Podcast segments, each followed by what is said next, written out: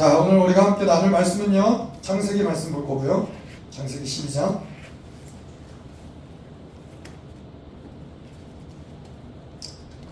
그리고 말씀을 하고 끝나고 기도를 마치고 그리고 이제 저희가 좀 필요한 때로 좀 뭐 사역이 필요하면 사역을 하고 좀 더 기도를 하면 좋을 것 같아서 기도를 하고 제가 축도를 하고 뭐 반주를 하고 제가 뒤에서 찬양을 틀어놓을 테니까는 좀 기도를 조금 더 이어가시면 좋을 것 같아요. 조금 더 기도를 이어가면서 자연스럽게 하나님이 좀 만지실 수 있고 또 풀어가실 수 있는 데까지 기도를 쭉 이어갈 수 있도록 그렇게 좀 예배의 흐름들을 만들어 가도록 하겠습니다. 오늘 함께 나눌 말씀은요. 제가 지난주에 광고한 것처럼요. 창세기 12장 1절에서 20절 말씀입니다. 창세기 12장 1절에서 20절. 다 찾으셨으면은 제가 한 목소리 여러분들이 제가 한 절, 여러분들이 한 절 교독하도록 하겠습니다. 여호와께서 아브라함에게 이르시되 나는 너는 너의 고향과 친척과 아비의 집을 떠나 내가 내게 보여줄 땅으로 가라.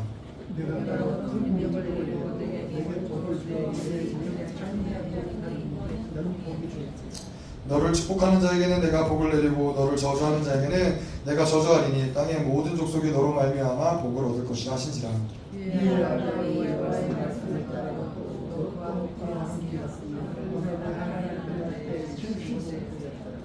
아브라함이 그의 아내 사라와 조카 롯과 하란에서 모은 모든 소유와 얻은 사람들을 이끌고 가나안 땅으로 가려고 떠나서 마침내 가나안 땅으로 들어갔더라.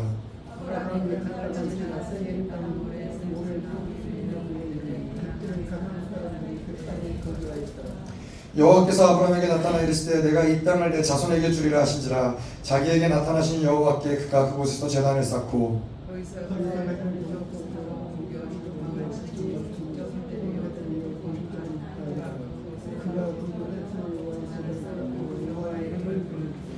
점점 남방으로 옮겨갔더라.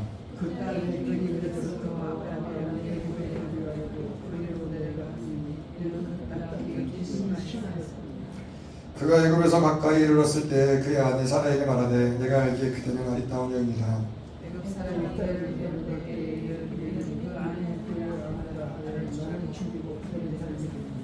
원하건대 그대는 나의 누이라 하라. 그러면 내가 그대로 말미암아 안전하고 내 목숨이 그대로 말미암아 보존되리라 하니라.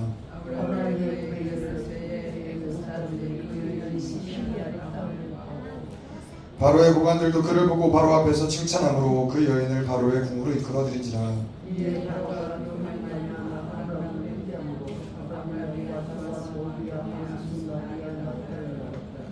여호와께서 아브라함의 아내 사레 일로 바로와 그 집에 큰 재앙을 내리신지라.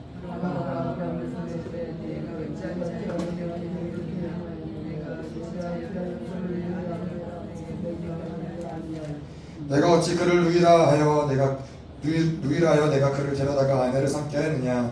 내 아내가 여기 있으니 이제 데려가라 하고. 그들이 그와 함께 그의 아내와 그의 모든 소리를 아멘 네. 그렇습니다 저희가 이번 주부터는 창세기 말씀을 쭉 좀 볼게요 아브라함의 말씀을 쭉 볼 텐데요 어, 아브라함의 이야기는 우리가 너무나 잘 아는 믿음의 조상 아브라함 네. 그래서 아브라함으로부터 시작돼서 이스라엘이 예, 어떤 흐름들이 만들어진 것을 우리가 볼 수 있는 것이죠. 그래서 아브라함의 이야기를 쭉 볼 텐데 제가 특별히 아브라함의 이야기를 이전부터도 좋아했던 이유 중에 하나는 아브라함은 음 뭔가 이 다니엘과는 좀 다르게 다니엘 다니엘 같은 경우는 흠과 틈이 없었던 그런 사람이었다면 우리가 보기에는 굉장히 우리가 따, 라가기 어렵고 뭔가 우리하고는 우리하고는 굉장히 좀 존재적으로 다르다고 느껴졌던 그런 사람이라면은 아브라함 같은 경우는 굉장히 그 인생에 역경도 있고 고난도 있고 또 많이 실수하고 많이 넘어지고 그래서 어떤 측면에서는 우리 인생 가운데 뭐 우리랑 크게 다르지 않는 네, 우리 우리와 굉장히 많이 공감할 수 있는 그런 인물이기 때문에 아브라함의 이야기를 보면서 때로는 그게 위로가 되기도 하고 때로는 도전이 되기도 하고 때로는 소망을 얻기도 하는 것이죠. 그래서 좀 저희가 이제 아브라함의 이야기들을 쭉 볼 텐데요.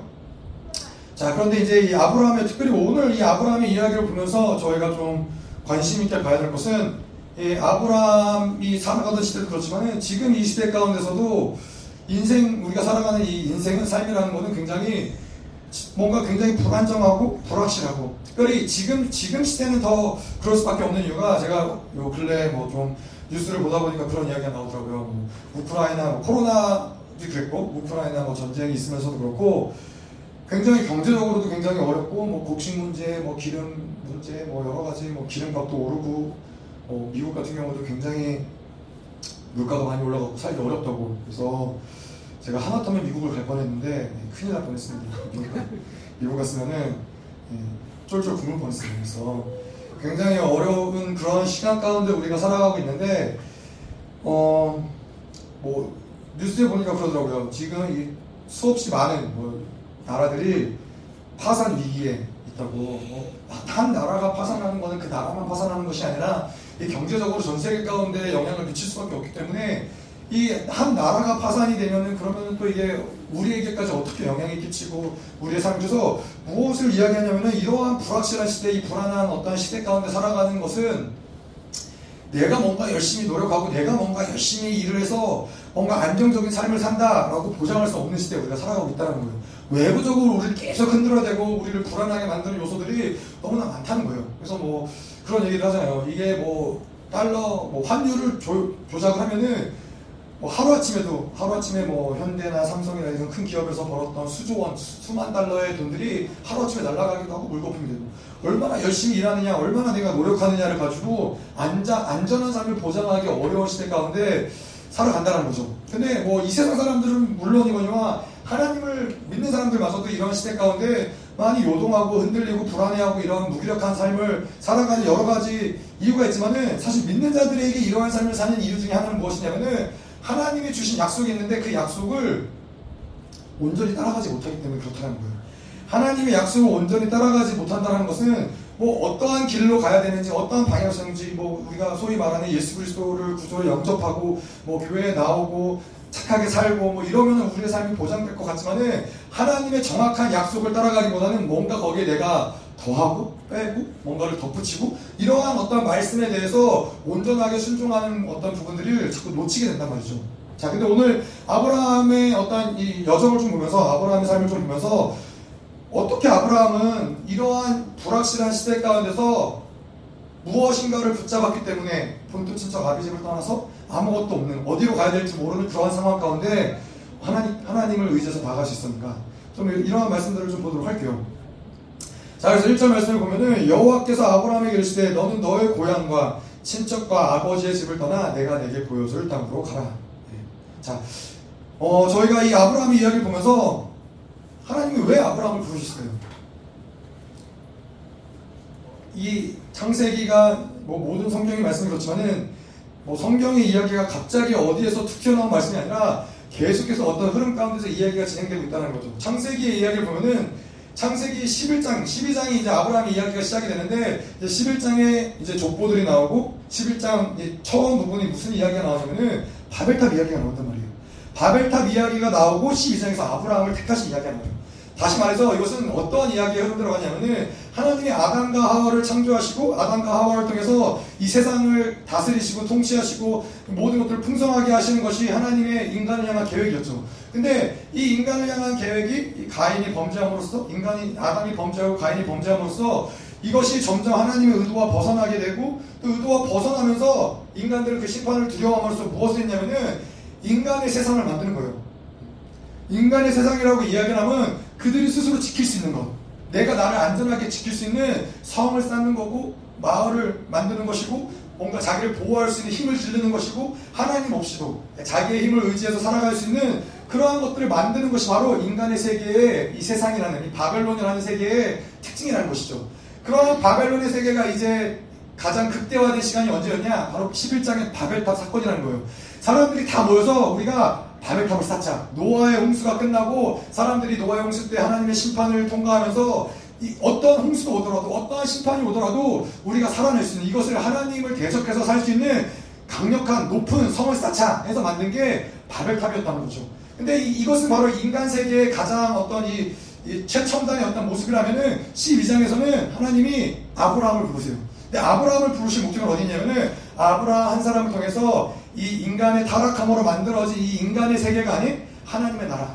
하나님의 나라를 시작하기 위해서 하나님이 아브라함이라는 한 사람을 선택하신다는 거예요. 그래서 이 창세기 12장, 11장과 11장을, 12장을 넘어오면서 완전히 다른 두 세계가 공존하고 있는 거예요. 11장에서는 인간의 힘으로 하나님을 대적하기 위해서 싸운 바벨탑이 나오는 것이고 12장에서는 연약하고 부족하고 아무것도 없고 나이가 많고 예, 아브라함이 하란을 떠날 때 나이가 76세였어요. 여기서 76세 넘으신 분 안 계시잖아요. 그렇죠? 예, 안 계시죠. 그래서 이 76세 그 늙은 나이에 그 나이가 된 어떤 노인의 나이에 하나님이 뭐 젊고 힘있고 강성하고 뭔가 특별한 사람을 부를 수 있었는데 하나님 그러시지 않으시고 자녀도 없는 아직까지도 자녀도 없는 그런 연약해 보이는 아브라함을 택하셔서 하나님은 뭘 이야기하시냐면은 이 인간의 세계 바벨탑에 바벨탑을 쌓은 이 바벨론이라는 세계를 대적할 수 있는 하나님의 나라를 시작하시는 거예요. 하나님의 나라는 결코 힘있고 강하고 뭔가 크고 능력 있는 것을 시작할 것이 아니라 작고 소외되고 없고 뭔가 소자의 어떤 그런 작은 데서부터 시작하는 것이 바로 하나님의 나라라는 것이죠.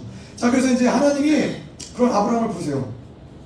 자, 근데 아까 우리가 1절에서 본 것처럼 아브라함을 부르시는데 저희가 그랬죠. 이 하나님을, 하나님을 믿지 않는 약속을 붙잡지 못하는 자들에게 인생은 늘 불확실한 거고 늘 불안한 거예요. 근데 그것을 마치 우리가 어떻게 표현하시냐면은 이 하나님의 약속이 없는 인생이랑 하면 마치 이 배가 바다를 떠다니는데 동력이 없는 거예요.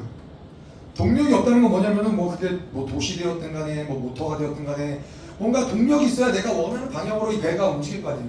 뭐 바람을 가르고 파도를 가르고 내가 원하는 방향으로 갈 수 있는 건데 동력이 없는 배를 살아가는 것 같은 거예요. 그래서 동력이 없기 때문에 이, 이 배는 어떻게 되냐면은 바람이 부는 대로 파도가 치는 대로 그냥 흘러갈 수밖에 없는 거예요. 그래서 이 어떤 이 하나님의 계획과 섭리와 약속이 없는 사람의 인생의 모습은 뭐냐면은 상황에 따라서 늘 그 인생을 흘러갈 수밖에 없어요.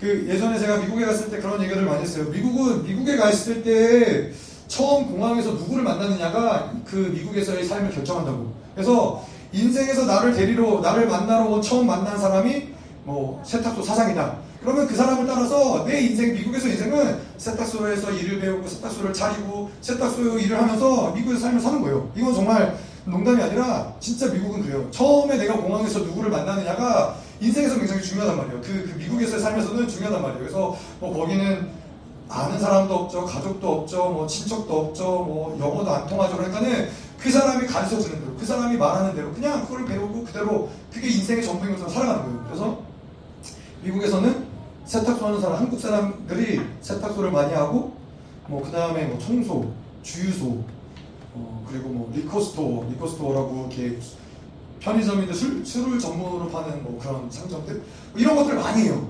그래서 제가 알던 교회에서도 제가 알던 교회 미국에 있을 때 70% 이상의 성도분들이 다 청소 직업들이 다 청소해요. 누군가 이거 하나를 뚫어놓으니까는 그 다음에 오는 사람들은 다 거기서 일하는 거예요. 그래서 저도 청소 알바도 하고 뭐, 뭐 이렇게 했거든요. 그래서 인생은 하나님을 믿지 않는 인생이라는 건 그런 거예요. 누구를 만나느냐가 그 인생을 좌지우지하는 거고 어떠한 상황에 처하느냐, 내가 어떤 환경에 처하느냐가 인생은 그걸 좌지우지 되는 거예요. 내가 무엇을 아까도 얘기한 것처럼 지금 시대는 내가 뭔가 결정하고 노력한다고 해서 그 인생이 그대로 사라지느냐 그렇지 않다는 것이죠. 또 한 가지 인생은 마치 이 항해하는 배와 같은데 지도가 없는 배와 같다는 거예요. 지도가 없는 배라는 것은 무엇이냐면은 열심히 내가 어딘가를 가는데 어디로 가는지 모르는 거예요. 뭐 이 세상 사람들이 다 그렇죠. 열심히 돈을 벌어요. 열심히 내가 좋은 직장을 갖고 열심히 뭐 사람들과 좋은 관계를 맺어요. 뭐 돈이 네 생각해보세요. 여러 이 배에 아무리 돈을 많이 갖고 있어도 배에 아무리 좋은 사람들이 많아도 그 배가 이 바다에서 이렇게 표류를 하고 어디로 가는지 알지 못하면은 사실 그 배에 아무리 돈이 많아도 무슨 소용이고 그 배에 많은 사람들이 있어도 그게 무슨 소용이 있어요. 근데 인생이 바로 그렇다는 거예요. 하나님이 없고 하나님의 약속이 무엇인지 모르는 인생들은 바다를 그냥 떠다니는 거예요.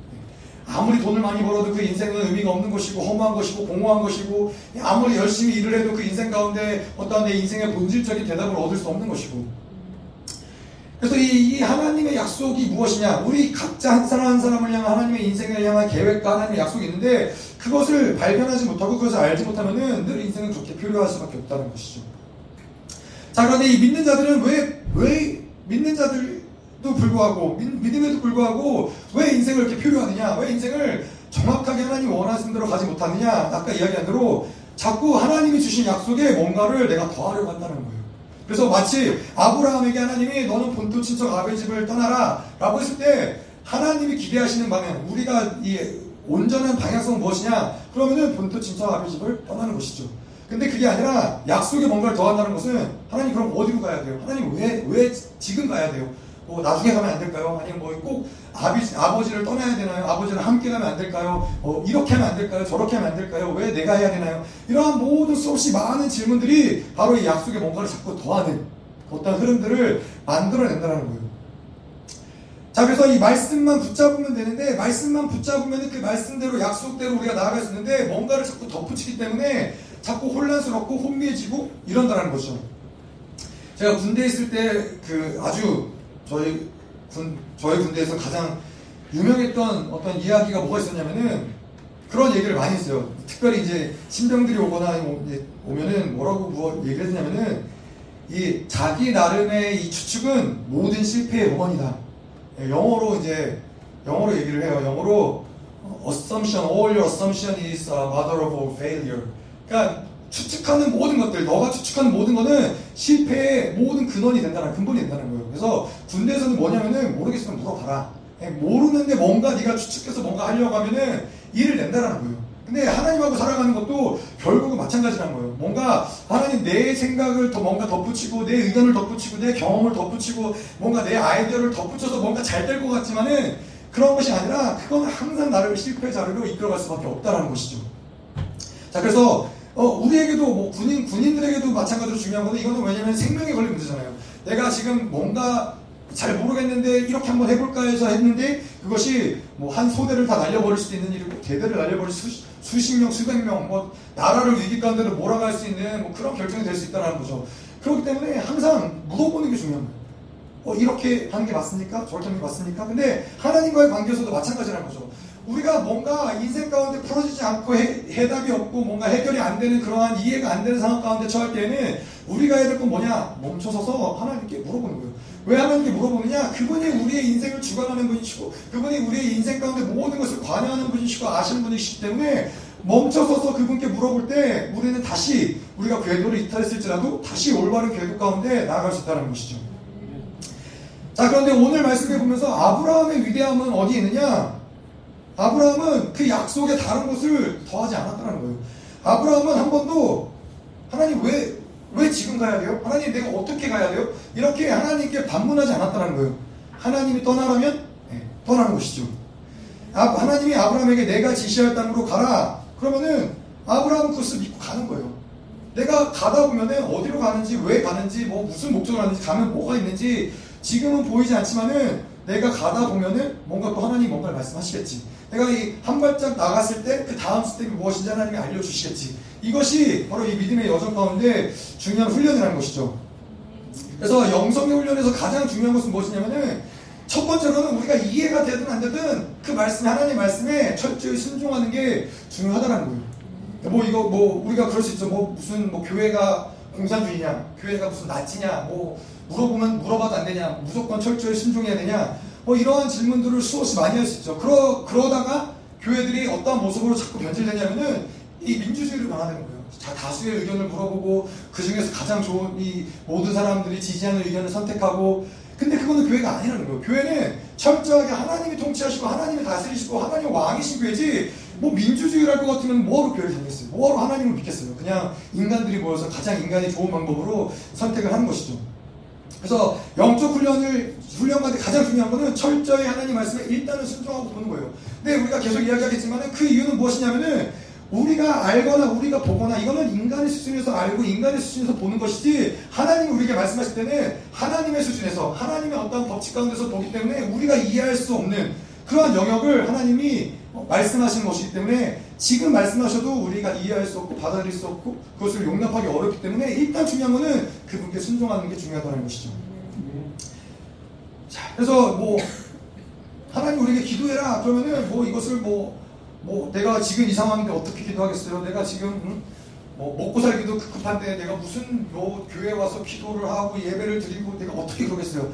이러한 모든 것들은 이 계속 뭔가를 덧붙이고 그러한 과정 가운데 있다면은 성장하기 굉장히 어렵다는 것이죠. 늘 나의 수준에서 벗어나기 어렵다는 거예요. 늘 나의 어떤 이 상황 가운데 이 제한된 어떤 영향을 벗어나기가 어렵다는 거예요. 그래서 제가 예전에 이제 좀 얼마 얼마 전이었죠 열방교에서 목사님 이제 가끔 어, 부목사님들한테 부교육자들한테 교육자들한테 기도를 시키실 때가 있어요. 때로는 8시간, 때로는 5시간, 근데 그때는 최근에는 10시간 기도를 시키신 거죠. 뭐 10시간 기도를 하면 보통 어떻게 되냐면은 새벽에 일어나서 기도하고 집에 와서 아침 먹고 또 교회 와서 기도하고 또 집에 와서 점심 먹고 또 기도하고 또 저녁 먹고 이제 집에 가서 이제 기도하면은 하루가 가는 거예요. 하루 종일 그냥 밥 먹고 기도하고 밥 먹고 기도하고 밥 먹고 기도하고 자면은 하루가 가는 거예요. 이 10시간 기도를 하면 이제 보통 그렇더라고요. 이제 뭐 저희 목사님은 네, 김민호 목사님은 본인은 뭐 신학교 다닐 때 12시간을 기도하면서 뭐 논문 쓰고 설교하고 청년 사역하고 애기 돌보고 다 했다고. 네. 저희는 못 봤으니까. 뭐 할 말이 없죠. 할 말은 없지만은 그래서 저희가 이제 10시간 기도를 시키면서 그때 10시간 기도를 시킬 때 저희가 이제 돌아가면서 보교역자들의 새벽 기도를 새벽 예배를 인도한단 말이죠.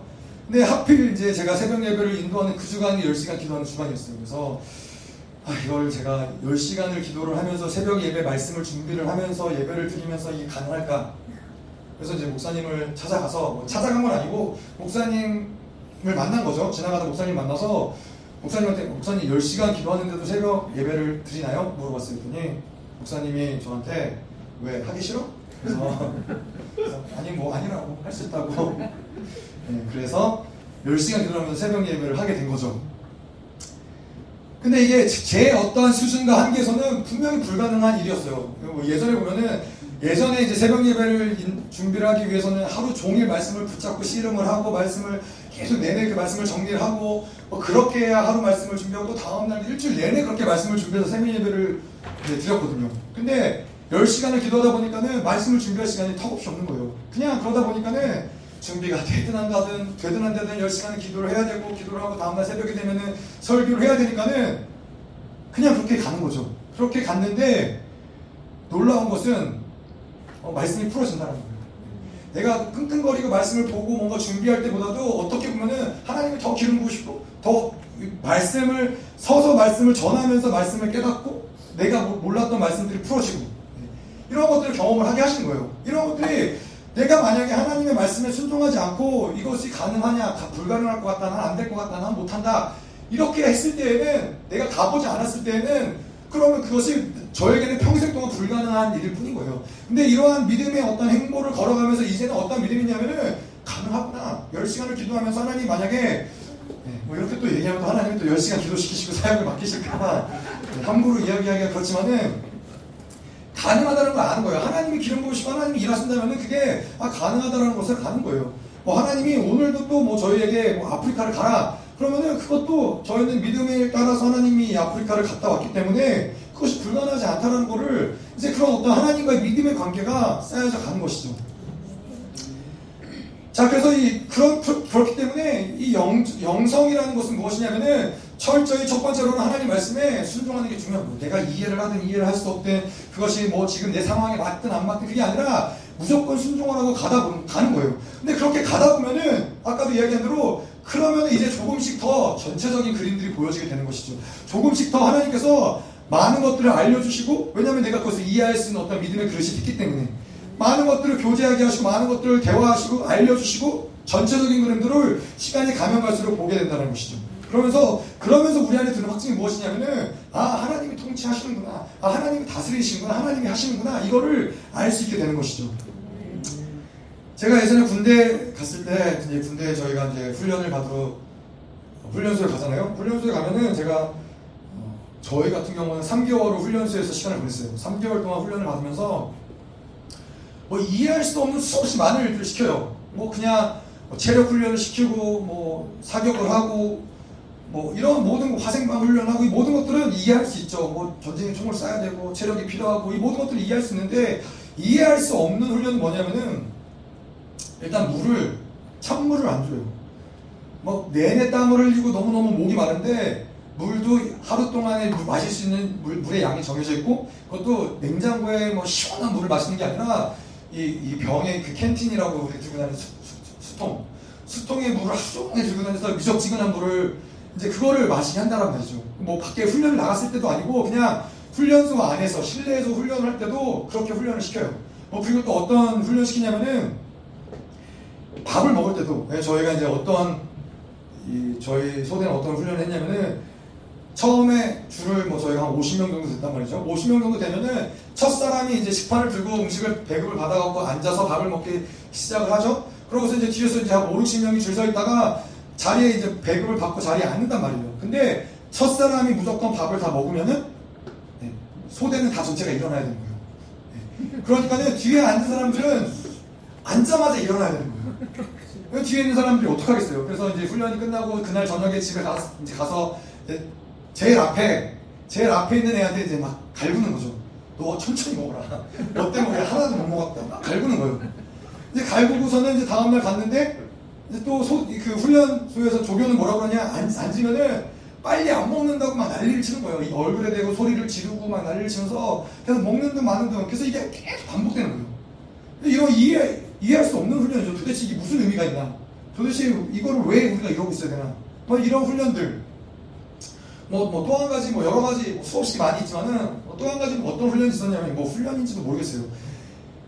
뭐, 아침에 PT를 하고, 운동을 하고 와서 이제 샤워를 해야 되잖아요? 샤워를 하는데, 일렬로 줄을 쫙 세워놔요. 일렬로 줄을 쫙 세워놓고, 샤워 호스가, 샤워, 샤워기가 이렇게 벽에 달려있어요. 벽에 달려있는데, 이거를 어떻게 하냐면은, 물을 쫙 틀어놓고, 이제, 줄을 서서 쭉 지나가는 거예요. 이제 그 사이에서 비누칠을 하고, 또 다음에 가서 또 몸을 닦고, 이렇게 쭉 나오는 거죠. 근데 그냥 물을 틀어놨으면 좋을 텐데 하나는 완전 뜨거운 물, 하나는 완전 차가운 물, 또 하나는 완전 뜨거운 물. 이제 물을 이렇게 틀어놓는단 말이에요. 그러니까는 땀에 범벅이 돼갖고 샤워를 하러 들어가는데 비누칠을 잔뜩 했는데 뜨거워서 못 가고 차가워서 못 가고 그러면 여전히 몸에는 비누가 그대로 남아있는데 그러고 나오는 거예요. 이게 도대체 무슨 의미가 있어요? 이게 무슨 훈련이에요? 이게 그래서 뭐 이해할 수 없는 이런 수없이 많은 군대에서 이런 훈련들을 하긴 한단 말이에요.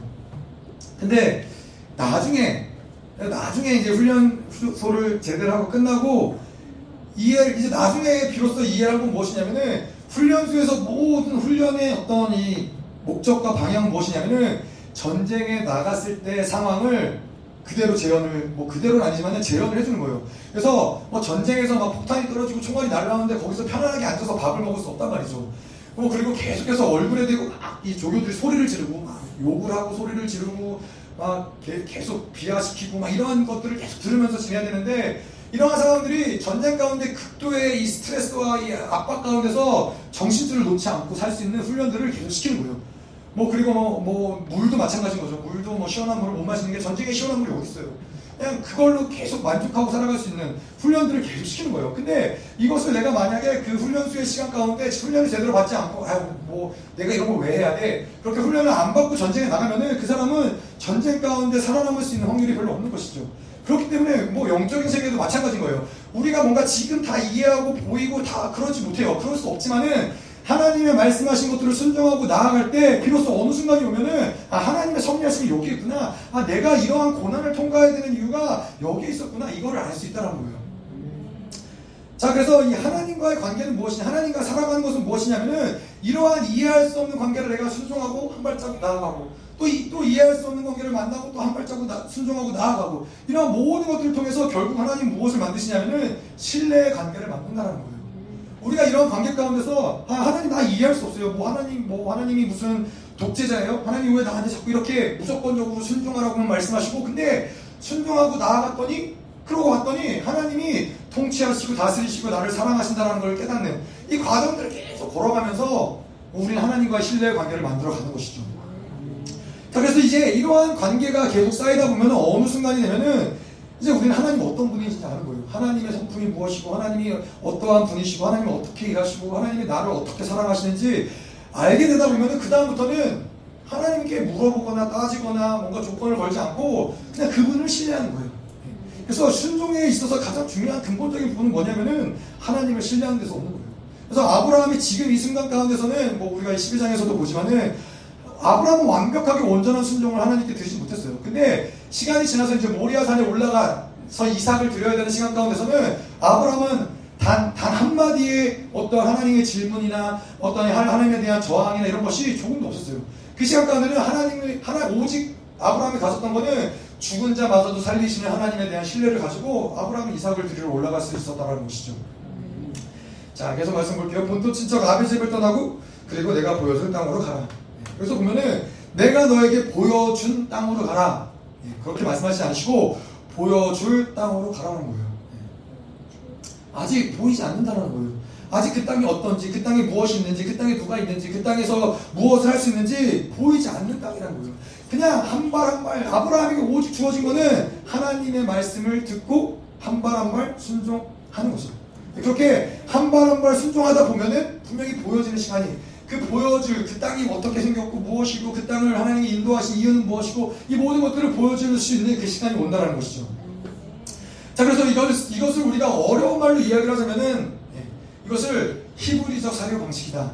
히브리적 사유 방식이고 헬라적 사유 방식이라고 표현하는데 어, 히브리적 사유 방식을 정의를 내리자면 그런 그런 거죠.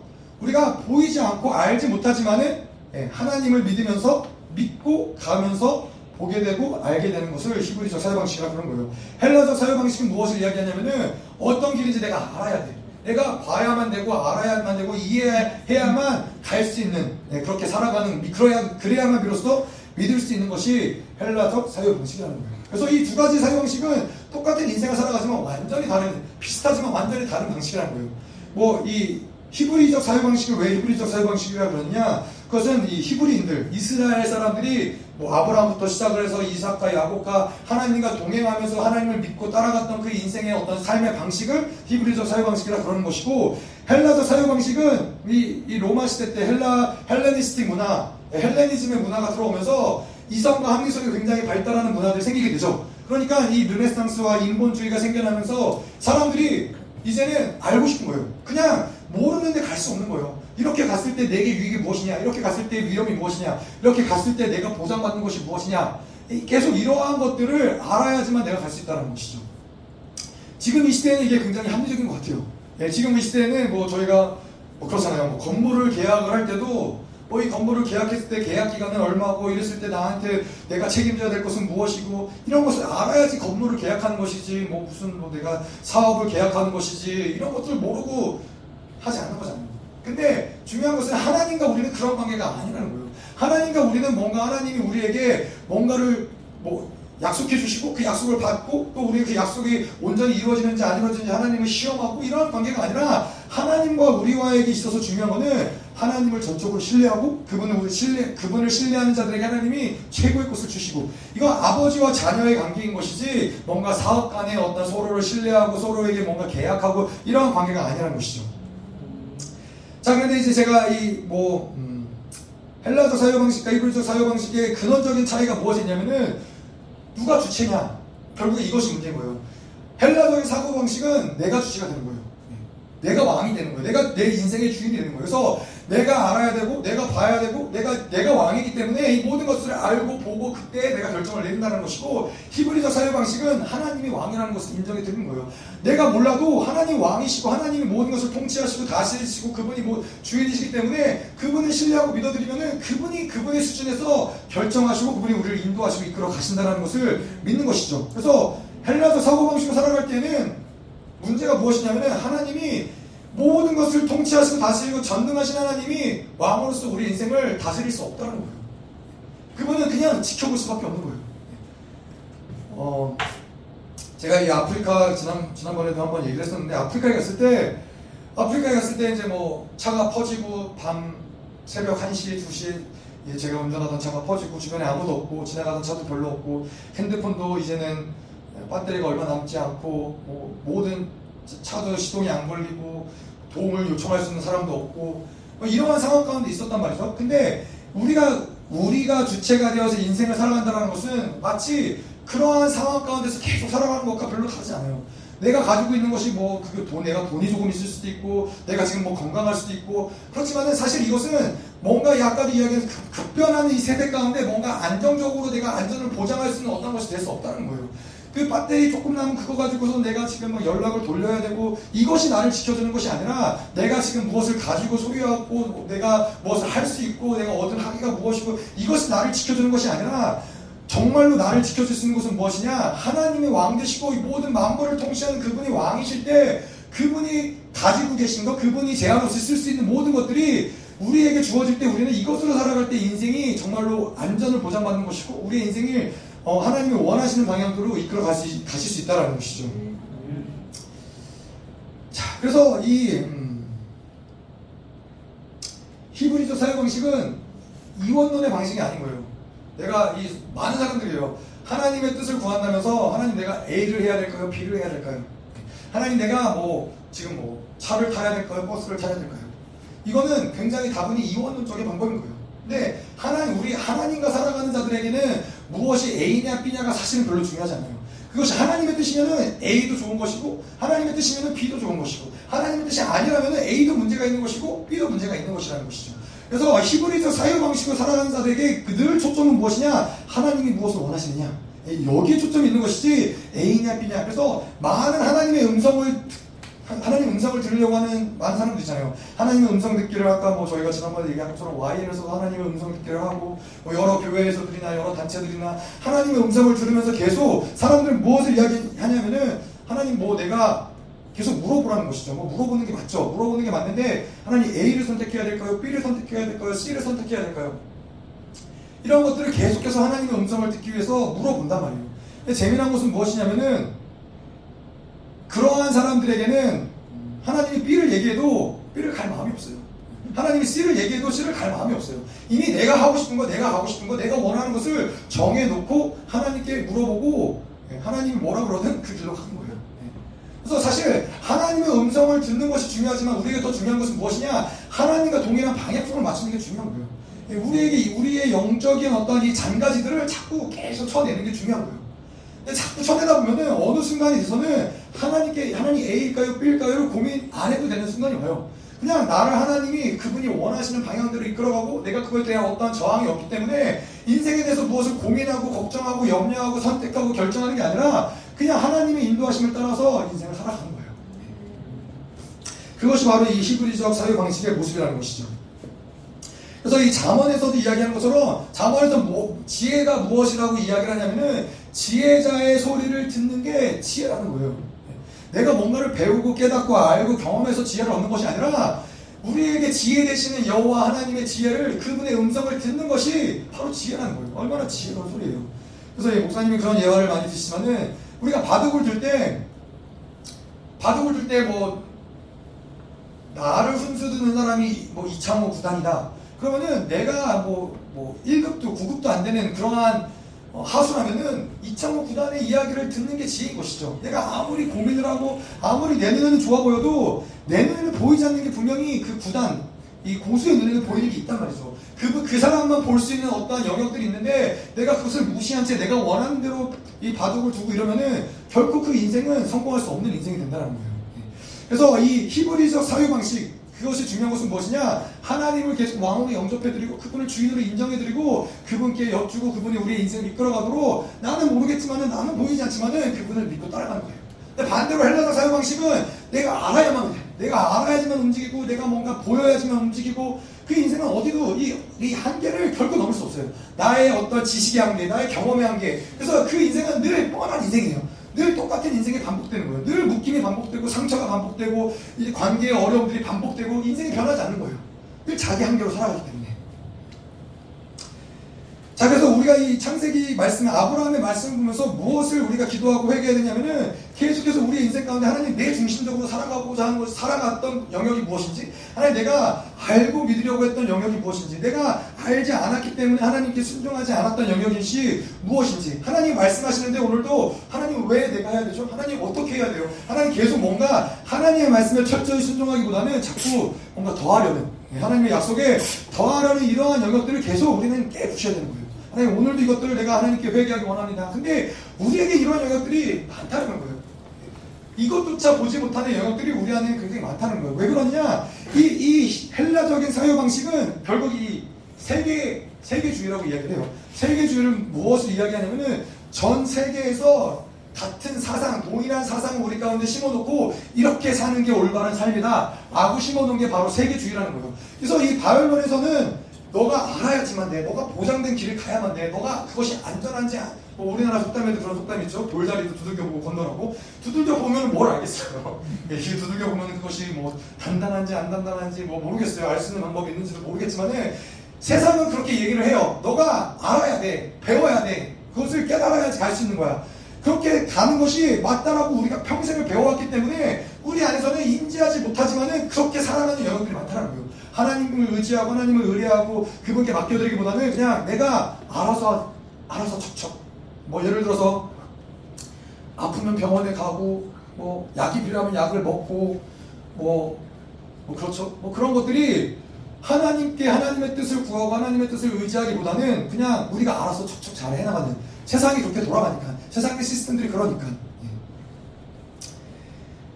자 그러면 히브리서 사회 방식으로 그러면 어떻게 살아야 되느냐? 우리가 하나님께서 본토 친척 아비 집을 떠나라. 아브라함이 그렇게 말씀하셨는데 우리 그럼 어떻게 해야 되느냐? 나는 그렇게 못할 것 같아요 하나님. 하나님 나는 지금 당장 그렇게 못할 것 같아요. 뭐 그럴 수 있잖아요 그게 사실 어떻게 보면은 정직한 이야기잖아요. 근데 히브리적 사유 방식으로 살아가는 사람들에게 그러할 때 우리 믿음의 자세는 무엇이냐면은 하나님 우리에게 믿음을 주세요. 지금은 내가 이것을 믿을 수 없고 지금은 내가 움직일 수 없고 행할 수 없는데 하나님께서 그렇게 말씀하신다면 내가 그럴 수 있는 믿음을 허락해 주세요. 이게 그 하나님의 약속에 대한 올바른 반응의 모습이라는 거예요. 내가 뭔가를 노력해서 길을 만들고 열심을 내서 뭔가 그것이 아니라 하나님께 엎드려서 하나님 내가 그렇게 할 수 있는 믿음을 달라. 하나님 내가 10시간 기도할 수 있는 믿음을 주세요. 하나님이 10시간 기도하기 원하신다면 10시간 기도할 수 있는 믿음을 달라고. 그러면 그 믿음이 모든 것을 만들어 간다는 것이죠. 자, 근데 이 헬라저 사유 방식은 그런 것이죠. 헬라저 사유 방식은 뭔가 내 생각, 내 계획, 내가 가진 것, 내가 소유, 뭔가 내 능력, 뭔가 이런 것들을 잘 돌아간다. 예, 그럼 굉장히 헬라저 사유 방식으로 잘 살아가고 있다는 것이죠. 하나님의 방법은 그렇지 않죠. 하나님의 일하심은 뭔가 내 계획과 내 한계를 뛰어넘게 일하시는 것이 하나님의 방법이시고 하나님이 일하시는 것이지 뭐 우리가 이야기했었죠. 저 지난번에도 저희가 이야기했지만 저희가 광주를 오기까지 우리가 가졌던 것, 우리가 할 수 있었던 것, 우리가 뭐 우리의 연고, 뭐 우리의 뭐 인간적인 관계, 우리가 소유한 것, 뭐 재산, 뭐 이런 것을 생각했을 때는 불가능한 인 거예요. 우리가 뭐 고려할 수조차 없는, 생각할 수조차 없는. 하지만은 이 히브리적 사유 방식은 그것을 가졌기 때문에 움직이는 것이 아니라 하나님이 말씀하시고 그것을 순종해서 가다 보면은 어느 날 교회가 생기고 의자가 생기고 뭐 강대상이 생기고 피아노가 생기고 하나님이 이 모든 것들을 가면서 보여준 것이죠. 뭐 지금도 마찬가지인 거죠. 지금도 저희가 뭐 이제 이제 겨우 네 번째 예배를 드리지만은 이 예배를 드리면서 가다 보면은 분명히 하나님이 원하시는 목적과 방향대로 이 교회를 이끌어 가신다는 것이죠. 네, 헬라적 사유 방식은 늘 자기가 가진 그 상태, 그 어떤 한계 가운데서 뭔가를 만들려고 애를 써요.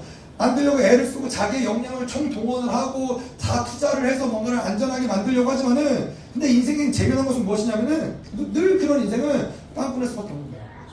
뭔가 내가 열심히 노력해서 정말로 대기업을 이뤘어요. 대기업을 이뤄서 수없이 많은 수익을 내고 뭔가 많은 일자리를 창출하고 좋은 것들 많이 만들지만은 하지만 인간의 한계는 무엇이냐면은 거기에 나의 모든 시간과 노력과 열심과 열정을 다 쏟아넣었기 때문에 가정이 깨지는 것이고 부부관계가 무너지는 것이고 자녀들이 망가지는 것이고 이런 것들이 일어날 수밖에 없다는 거예요. 그렇기 때문에 우리가 잘 알다시피 뭐 수없이 많은 재력가들, 기업가들 뭐 이런 사람들이 그렇게 정말 열심히 노력해서 뭔가를 만들어서 행복하고 성공했다면 그 인생이 좋아야 될 텐데 그 인생의 결과는 그렇지 않다는 거예요. 예, 삼성의 뭐 이건희의 딸, 딸이 자살을 하고 뭐 이건희도 배신 당하고 자식들이 뭐 거의 뭐 식물인간 상태로 내버려 두면서 이 인간답지 않은 인간의 삶을 살아가고 뭐, 뭐 미국에서 유명한 뭐 우리나라도 마찬가지지만은 잘 나가고 유명하고 인기 있는 연예인들이 수없이도 많이 이혼을 하고 뭐 이러한 뭐 수없이 많은 이런 일들이 왜 일어나느냐? 그것은 자기의 한계를 가지고 뭔가 열심히 일하지만은 그 인간의 한계는 무엇이냐? 모든 면에서 그것을 자기가 다 커버할 수 있는 것이 아니라 자기가 쏟아붓는 그, 어, 그, 그곳 아닌 다른 곳에서는 분명히 빵꾸가 나는 곳이 있다는 거예요. 인간의 어리석음은 그걸 보지 못한다는 거예요. 네, 그러면 내가 이것을 더 열심히 했으니까 그러면 여기에 더 열심히 뭔가를 애를 쓰면 메꿔지겠지. 네, 그렇게 하지만 인간의 한계를 가지고는 어딘가에는 분명히 빵꾸가 나고 메꿀 수 없는 곳이 있다는 것이죠. 모든 만물을 통치하시고 모든 것을 바라보시고 우리를 사랑하시고 다스리시는 그분을 바라보고 그분께 인생을 맡겨드릴 때 그분이 인생을 책임지시는 것이지 우리는 사실 우리의 인생을 책임질 수 없는 거예요.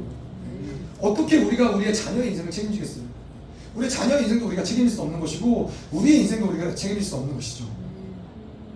자, 그래서 이 헬라적인 사유 방식의 악이 무엇이냐? 그냥 헬라적인 사유 방식은 내가 원하는 대로 내가 알고 내가 깨닫고 내가 계획한 대로 살아가는 게 뭐가 크게, 크게 문제냐? 라고 있는데 헬라적 사유 방식의 악은 무엇이냐면은 자꾸 하나님을 틀 안에 가두는 거예요. 내가 가진 사고 안에 내가 가진 경험 안에 자꾸 전능하신 하나님을 틀 안에 가두는 거예요. 그래서 많은 교회들이 산성화되는 것이 이유가 무엇이냐? 자꾸 하나님을 성전 안에 가두고 하나님을 틀 안에 가두고 뭐 요즘 시대 교회들이 그렇죠. 하나님을 성전 안에 가둬서 하나님 우리가 일주일에 한 번씩 교회 와서 예배 잘 드릴 테니까는 내 인생을 터치하지 마세요. 내 인생은 내가 알아서 살 테니까는 내 인생을 하나님 간섭하지 마세요. 그래서 일주일 동안 살면서 원하는 뭐 술을 마시든 담배를 피든 뭐 내가 무슨 어떤 악을 행하든 하나님과 상관없이 그렇게 일주일 동안 살고 주일날 가서 하나님께 요금 드리고 그리고서 하나님 나를 또 복달라고 하나님께 빌고 이것이 요즘 뭐 교회 시대에 많이 산성화된 헬라적인 사회 방식으로 살아가는 성전에 하나님을 가다두고 성전에 그 가다둘 하나님을 우상 섬기듯이 그렇게 섬기는 교회 모습이 되어가고 있다는 것이죠. 자꾸 인간이 뭔가 이 교회들이 그래서 이 교회 많은 교회들이 자꾸 교회의 어떤 진리를 인간이 납득할 수 있는 수준으로 자꾸 이 진리를 타협해 가는 거예요. 적당히 믿으면 되지 뭐. 적당히 하나님 섬기면 되지. 뭐 그렇게까지 하나님을 섬기겠어. 뭐 그렇게까지 헌금 생활을 하겠어. 뭐 그렇게 주일날 한 번만 예배 드리면 되지. 뭐 그게 아니 그럼 뭐 야 그렇게까지 뭐 TV도 없애고 뭐 그렇게까지 뭐 살겠어. 사람들이 이 뭐 안 믿는 사람들이라면 그러겠죠. 근데 교회에서 지금 그렇게 많은 하나님의 진리들을 타협해 나간다는 거예요.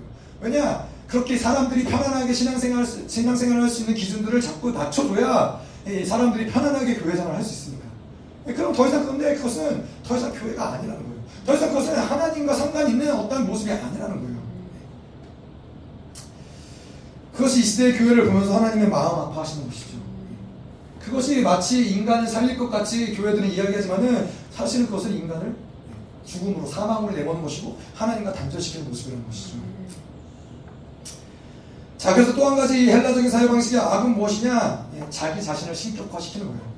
우상, 헬라적인 사회 방식은 자기를 우상화 만드는 거예요. 자신이 자신이 왕이 되어서 자신이 모든 것을 판단하고 모든 것을 결정하고 모든 것을 알고 깨달으려고 하고 하나님조차도 자기가 규정하려고 하고 이 모든 예배마저도 진리마저도 자기가 규정하려고 하는 것이 바로 헬라적인 사고방식의 삶의 모습이라는 거예요. 자기가 왕이라는 것이고 자기가 하나님이라는 것이고 자기 위에는 어떤 것도 존재하지 않다는 것이죠.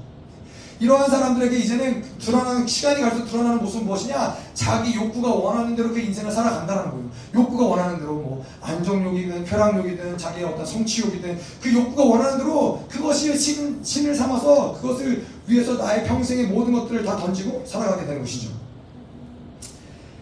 자, 뭐 그렇죠. 우리가 아이들을 양육해 보지만은 아이들이 원하는 대로 아이들이 요구하는 대로 다 맞춰서 다 해주면은 결국엔 무엇이 되는 것이 아이들이 왕이 되는 거예요. 집에서 집안에서 아이들이 왕으로 하게 되는 거예요. 다시 말해서 이 헬라적인 사고 방식은 헬라적인 사고 방식은 결국에는 자기를 왕으로 만드는 것이고 자기를 왕으로 삼는 거예요.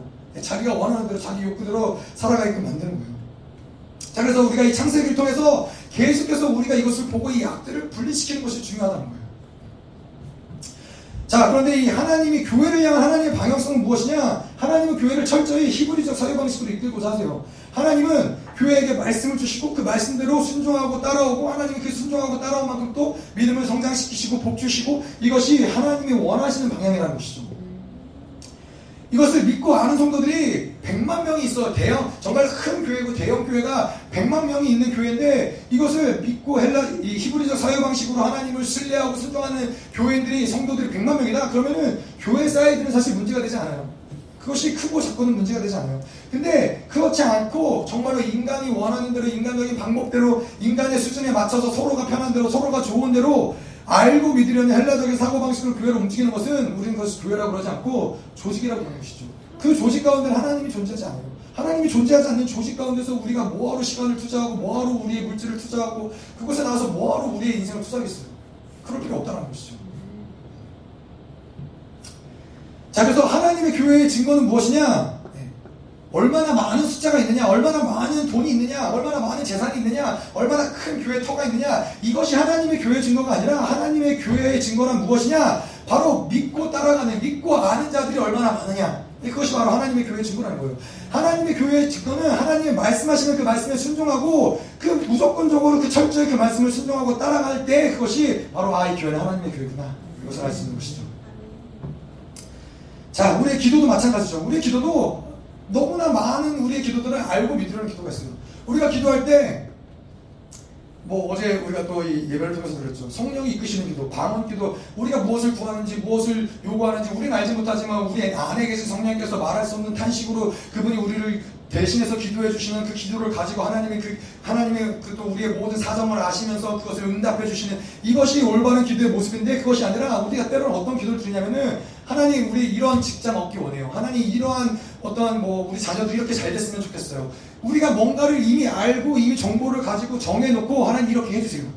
이렇게 수없이 많은 기도를 올려드린다는 거예요. 자기가 다 알아보고 다 결정해놓고 하나님께 이렇게 이렇게 응답해 주세요.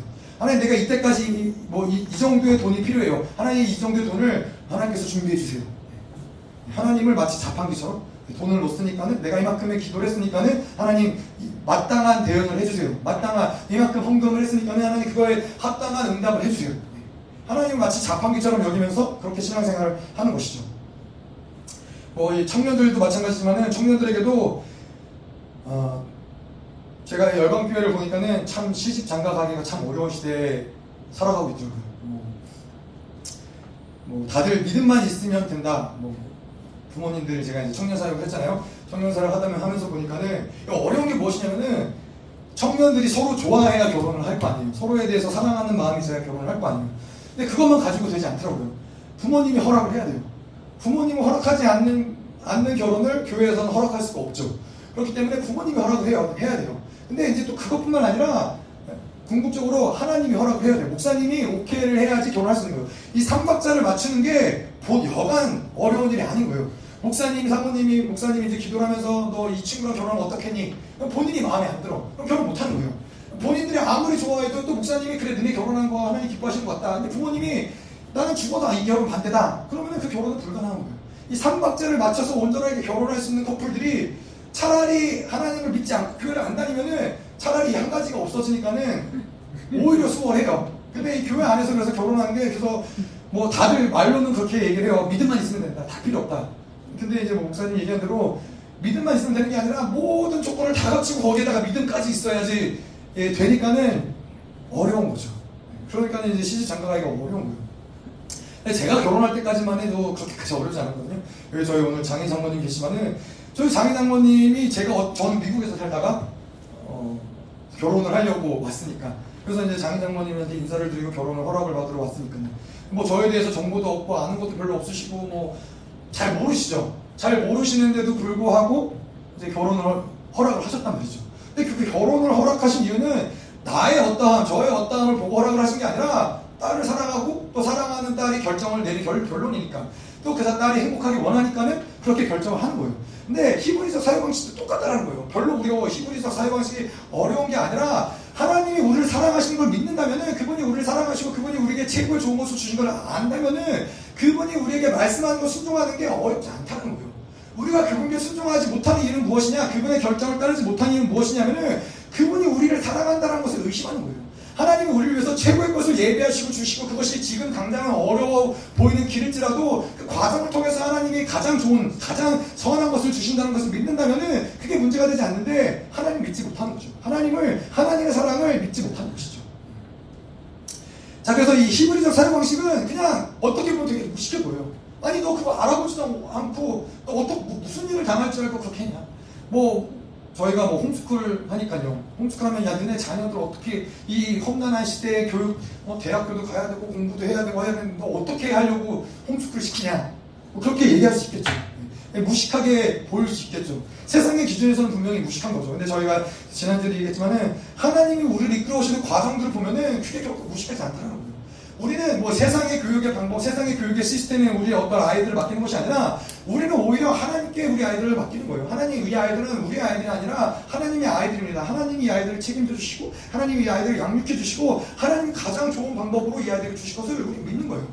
하나님을 아니까 하나님과의 그 관계 가운데서 하나님을 그것이 제가 잘한 방법인 것이고 제가 이제 미국을 갈 때도 미국을 갈 때도 그랬어요. 저희 부모님이 이제 저희를 미국에 보내놓고 이제 저희가 이제 미국에서 어려운 시간들을 저랑 저희 누나랑 이제 2년이라는 시간 동안 3년 또뭐 어려운 시간들을 보내면서 그때 마침 이제 부모님이 교회를 개척하시고 재정적으로 이제 어려워지시고 어떠한 재정의 도움도 줄 수 없는 그러한 시간 가운데 있으면서 저는 부모님을 원망을 했던 이유는 아니 우리가 경제적으로나 이렇게 어려운데 왜 부모님은 오시지 않지? 저희 주변의 사람들도 계속 이야기를 한 게 아니 너희 부모님은 도대체 어떤 부모님인데 아이들이 이렇게 어, 려운 상황인데 한번 않는 거냐 도와주러 오는 게 부모의 마땅한 도리가 아니냐 마땅한 도리죠. 부모가 그랬어야 됐죠. 네, 저희 부모님이 그랬어야 됐죠. 근데 그래서 저희 부모님 이제 교회를 개척하고 저희 아버지하고 이제 이야기를 나누다 보니까는 그런 얘기를 하시더라고요. 그래서 부, 이제 교회에 나아가서 하나님께 계속 기도를 했대요. 하나님 정말로 이 아이들이 이렇게 어려워하고 고통 가운데 있는데 그냥 교회를 다 접어버리고 미국에 가야 되지 않을까요? 하나님이 기도를 할 때 하나님이 항상 응답해 주신 것은 무엇이냐? 뭐라고 이야기를 하셨냐면은 너가 가서 그 아이들의 부모가 되어서 그 아이들을 양육해 주는 게 이 아이들에게 유익하겠냐? 아니면 내가 친히 그 아이들에게 부모가 되어서 그 아이들을 양육해 주는 게 유익이 되겠냐? 그러면 저희 아버지는 항상 늘 대답은 똑같은 거예요. 하나님 맞습니다. 당신이 그 아이들의 부모가 되어주시고 그 아이들 책임져 주시고 아이들 양육해 달라고. 예. 그러면서 매일같이 울면서 하나님께 맡겨드릴 수밖에 없는. 그것이 세상의 눈으로 볼 때 굉장히 무식한 방법이에요. 저도 그 당시에 봤을 때는 저희 아버지가 이해가 되지 않았어요. 저희 부모님이 이해가 되지 않았어요. 근데 그 시간을 통과하면서 제가 얻은 것은 무엇이냐면은 그냥 육적인 아버지의 도움과 육적인 아버지의 어떤 이 아버지를 얻었을 뿐만 아니라 영적인 아버지, 하나 살아계신 하나님을 정말 나를 책임져 주시고 나를 인도해 주고 내 인생을 이끌어 주시는 그 하나님을 아버지로 받아들일 수 있는 시간을 저희 아버지 육적인 아버지가 만들어 주신 시간이라는 거예요. 그래서 제가 그래서 그 시간을 통과하면서 단 한 번도 어떤 내 인생의 어려움과 고난과 아픔이 있지만은 그 고난과 아픔 가운데 하나님이 나를 버려 두시거나 하나님이 나를 뭔가 방치해 두시거나 그러신 것이 아니라 늘 그 어려움 가운데 하나님 나를 책임져 주신다. 이거에 대한 믿음이 결코 흔들리지 않는 것이죠. 이것이 바로 히브리적 사회 방식이라는 거예요. 그래서 이 히브리적 사유 방식, 이 우리가 헬라적 사유 방식을 깨뜨리는 방법은 무엇이냐? 아까도 이야기한 대로 알고 믿으려는 것들 계속 인지해야 돼요. 하나님 내가 이것도 알고 믿으려고 합니다. 하나님 내가 세상에서 살아왔던 경험의 방법대로 하나님 이렇게 내가 생각을 하고 여전히 포기하고 여전히 절망하고 여전히 낙심합니다. 이것을 계속 인지하고 하나님께 맡겨드리고 것을 깨뜨려야 되는 것이고 두 번째로는 계속 하나님께 약속에 대해서 무엇을 덧붙이는 것이 아니라 하나님 믿음을 주세요. 하나님의 약속을 순종할 수 있는 믿음을 허락해 주세요. 뭔가 노력하라는 게 아니잖아요. 뭔가 안 되는 걸 네가 열심히 노력해서 만들어라가 아니라 안 되면 안 되는 걸 하나님께 가지고 나아가는 거예요. 하나님 나 할 수 없어요. 근데 하나님이 말씀하셨기 때문에 하나님 내가 믿고 따라가기 원합니다. 하나님 할 수 있는 믿음을 허락해 주세요. 할 수 있는 문들을 열어주세요. 할 수 있는 상황들을 주님께서 주님께서 허락해 주세요. 그분을 기다릴 때 그분이 일하시고 그분의 길을 만드시고 그분이 우리를 이끌어 가시는 것이죠. 자 그리고 세 번째로는 이 헬라적인 사고방식 어떻게 드리냐 그때그때 우리가 이러한 알고 믿으려는 것들을 철저히 회개해야 되는 거예요. 회개하고 엎드리고 네, 다시 또 그것을 조명받고 다시 또 회개하고 네. 계속 말씀을 보도록 할게요. 네, 아직 필터리 안 끝난 거군요. 네. 네, 보통 1절이 길고 나머지는 좀 짧습니다. 네, 말씀이 짧을까봐 제가 말씀을 준비하면서 말씀이 짧을까봐 걱정했는데 괜한 걱정이었네요. 말씀이 앞으로 말씀이 길까봐 걱정해야겠네요. 자, 계속 볼게요. 너의 고향과 친척 아버지 집을 떠나 내가 내게 보여줄 땅으로 떠나라. 하나님이 갈대아 우르에서 이제 가나안으로 아브라함을 부르시는 것이죠. 그의 고향은 갈대아 우르였어요. 갈대아 우르라는 곳이 어디냐면은 이 유브라데강, 이 세계 4대 문명지 중 하나의 유브라데강 가운데서 있었던 도시였어요. 최첨단. 최첨단의 도시고 이 어떠한 문명, 수메르 문명이 있어서 뭐그 그 당시에 아브라함이 있기 뭐 몇백 년 전에 이미 어, 수만 권을 놓을 수 있는 어떤 이 도서관이 있었던 그만큼 문명이 발달한 그런 도시, 이 수메르 문명 이잖아요 거기서 뭐 이렇게 뭐 문자도 뭔가 이렇게 기록하면서 역사에 기록하고 남기고 뭐 숫자나 뭐 이런 계산이나 이런 것들이 다 수메르 문명에서부터 시작이 되었던 어떤 문명인 것이죠. 굉장히 최첨단의 문명에서 살고 있었던 아브라함을 하나님이 가나안으로 부르신 거는 이제 예, 깡촌으로 정말 아무것도 없는 시골 정말로 문명이라는 문명이라고 있을 수 없는 그런 시골로 하나님이 이제 아브라함을 부르신 것이죠. 어, 이거를 아브라함이 사실 미리 알았다면은 가나안이 어떤 곳인지 하나님이 인도한 곳이 어떤 곳인지 알았다면은 어쩌면 아브라함은 단번에 순종하기 어려웠을 수도 있어요. 뭐 제가 이제 하나님 아브라함과 비슷하게 이제 뭐 어, 광주를 하나님이 부르셔서 왔는데 광주를 깡촌이라고 하기는 그렇죠. 예. 제가 보니까 광주는 광역시고 예, 시흥은 예, 광역시가 아니죠. 그래서 시흥 사람들의 굉장히 큰 착각은 뭐냐면은 안산시에서 왔다. 그럼 굉장히 거기 되게 시골이라고 생각을 해요. 아니 거기에서 어떻게 그렇게 살았냐고. 광주에서 왔다 그러면은 굉장히 시골에서 왔다고 생각을 해요. 사실은 이, 이 시흥시가 더, 더 시골, 더 시골 바닷가 이 섬, 섬마을이거든요. 근데 이제 서울에서 가깝다라는 이유만으로 굉장히 이제 시골이라고 생각을 하더라고요. 그런데 어쨌건 이제 하나님이 부르심을 받고 저희가 이곳까지 왔는데 뭐 이곳에서 하나님이 무엇을 예비하셨고 무엇을 준비하셨고 무슨 일을 하실 것이고 뭐 그것이 눈에 보이든 보이지 않든 사실 그것은, 그것은 중요한 게 아니고요. 그것이 광주가 됐든 부산이 됐든 뭐 아프리카가 됐든 장소는 별로 의미가 없는 거예요. 어, 무엇이 의미가 있느냐? 하나님이 나를 부르셨고 하나님이 그곳으로 나로 말씀을 통해서 나를 인도하시느냐? 그게 중요한 것이지 그게 어디가 됐고 무엇이 날 기다리고 이거는 별로 중요하지 않다는 것이죠. 그래서 아브라함이 부르심을 받고 떠났다. 근데 이건 뭐 마찬가지로 우리의 어떤 이 영성 신앙생활의 모습 가운데서는 구원을 받는 모습과 비, 비슷하다는 거예요. 우리가 구원을 받을 때 본토 친척 아비 집을 떠나는 것은 무엇을 이야기하냐면은 우리가 구원받기 이전에 어떤 삶의 모습들이 있다는 말이에요. 삶의 흐름들이 있다는 거예요. 근데 하나님을 믿고 우리가 구원을 받고 나서 똑같이 이전에 살던 모습 그대로 살아갈 수 없다는 거예요. 어떠한 순간에서는 이 내가 이전에 살던 어떤 이 모든 삶의 흐름들을 멈춰서고 그리고 이전에 삶, 살았던 모든 하나님의 나라에 맞지 않는 것들을 계속해서 처리해 나가고 그것을 바꿔 나가는 것이 구원의 구원을 받은 자들의 온전한 모습이라는 것이죠. 근데 이게 뭐뭐 그렇죠 뭐, 뭐 이제 안 믿다가 저는 이제 뭐 태어날 때부터 신앙생활을 했기 때문에 그렇지 않지만 안 믿다가 이제 하나님을 믿는 사람들의 이야기를 들어보면은 안 믿다가 갑자기 하나님 믿어서 친구들 뭐 술 마시다가 친구들한테 이제 뭐 나는 이제 더 이상 술 안 마신다 나는 더 이상 담배 안 핀다 나는 더 이상 뭐, 뭐 그런 거 안 한다 뭐 이렇게 얘기를 하면은 사람들이 보통 하는 얘기가 너만 잘났냐 어? 뭐, 뭐, 뭘 대단하길래 뭐 너만 그렇게 대단한 척을 하냐 이렇게 얘기를 할 수 있다는 것이죠. 갑자기 사람이 이렇게 변해버렸으니까.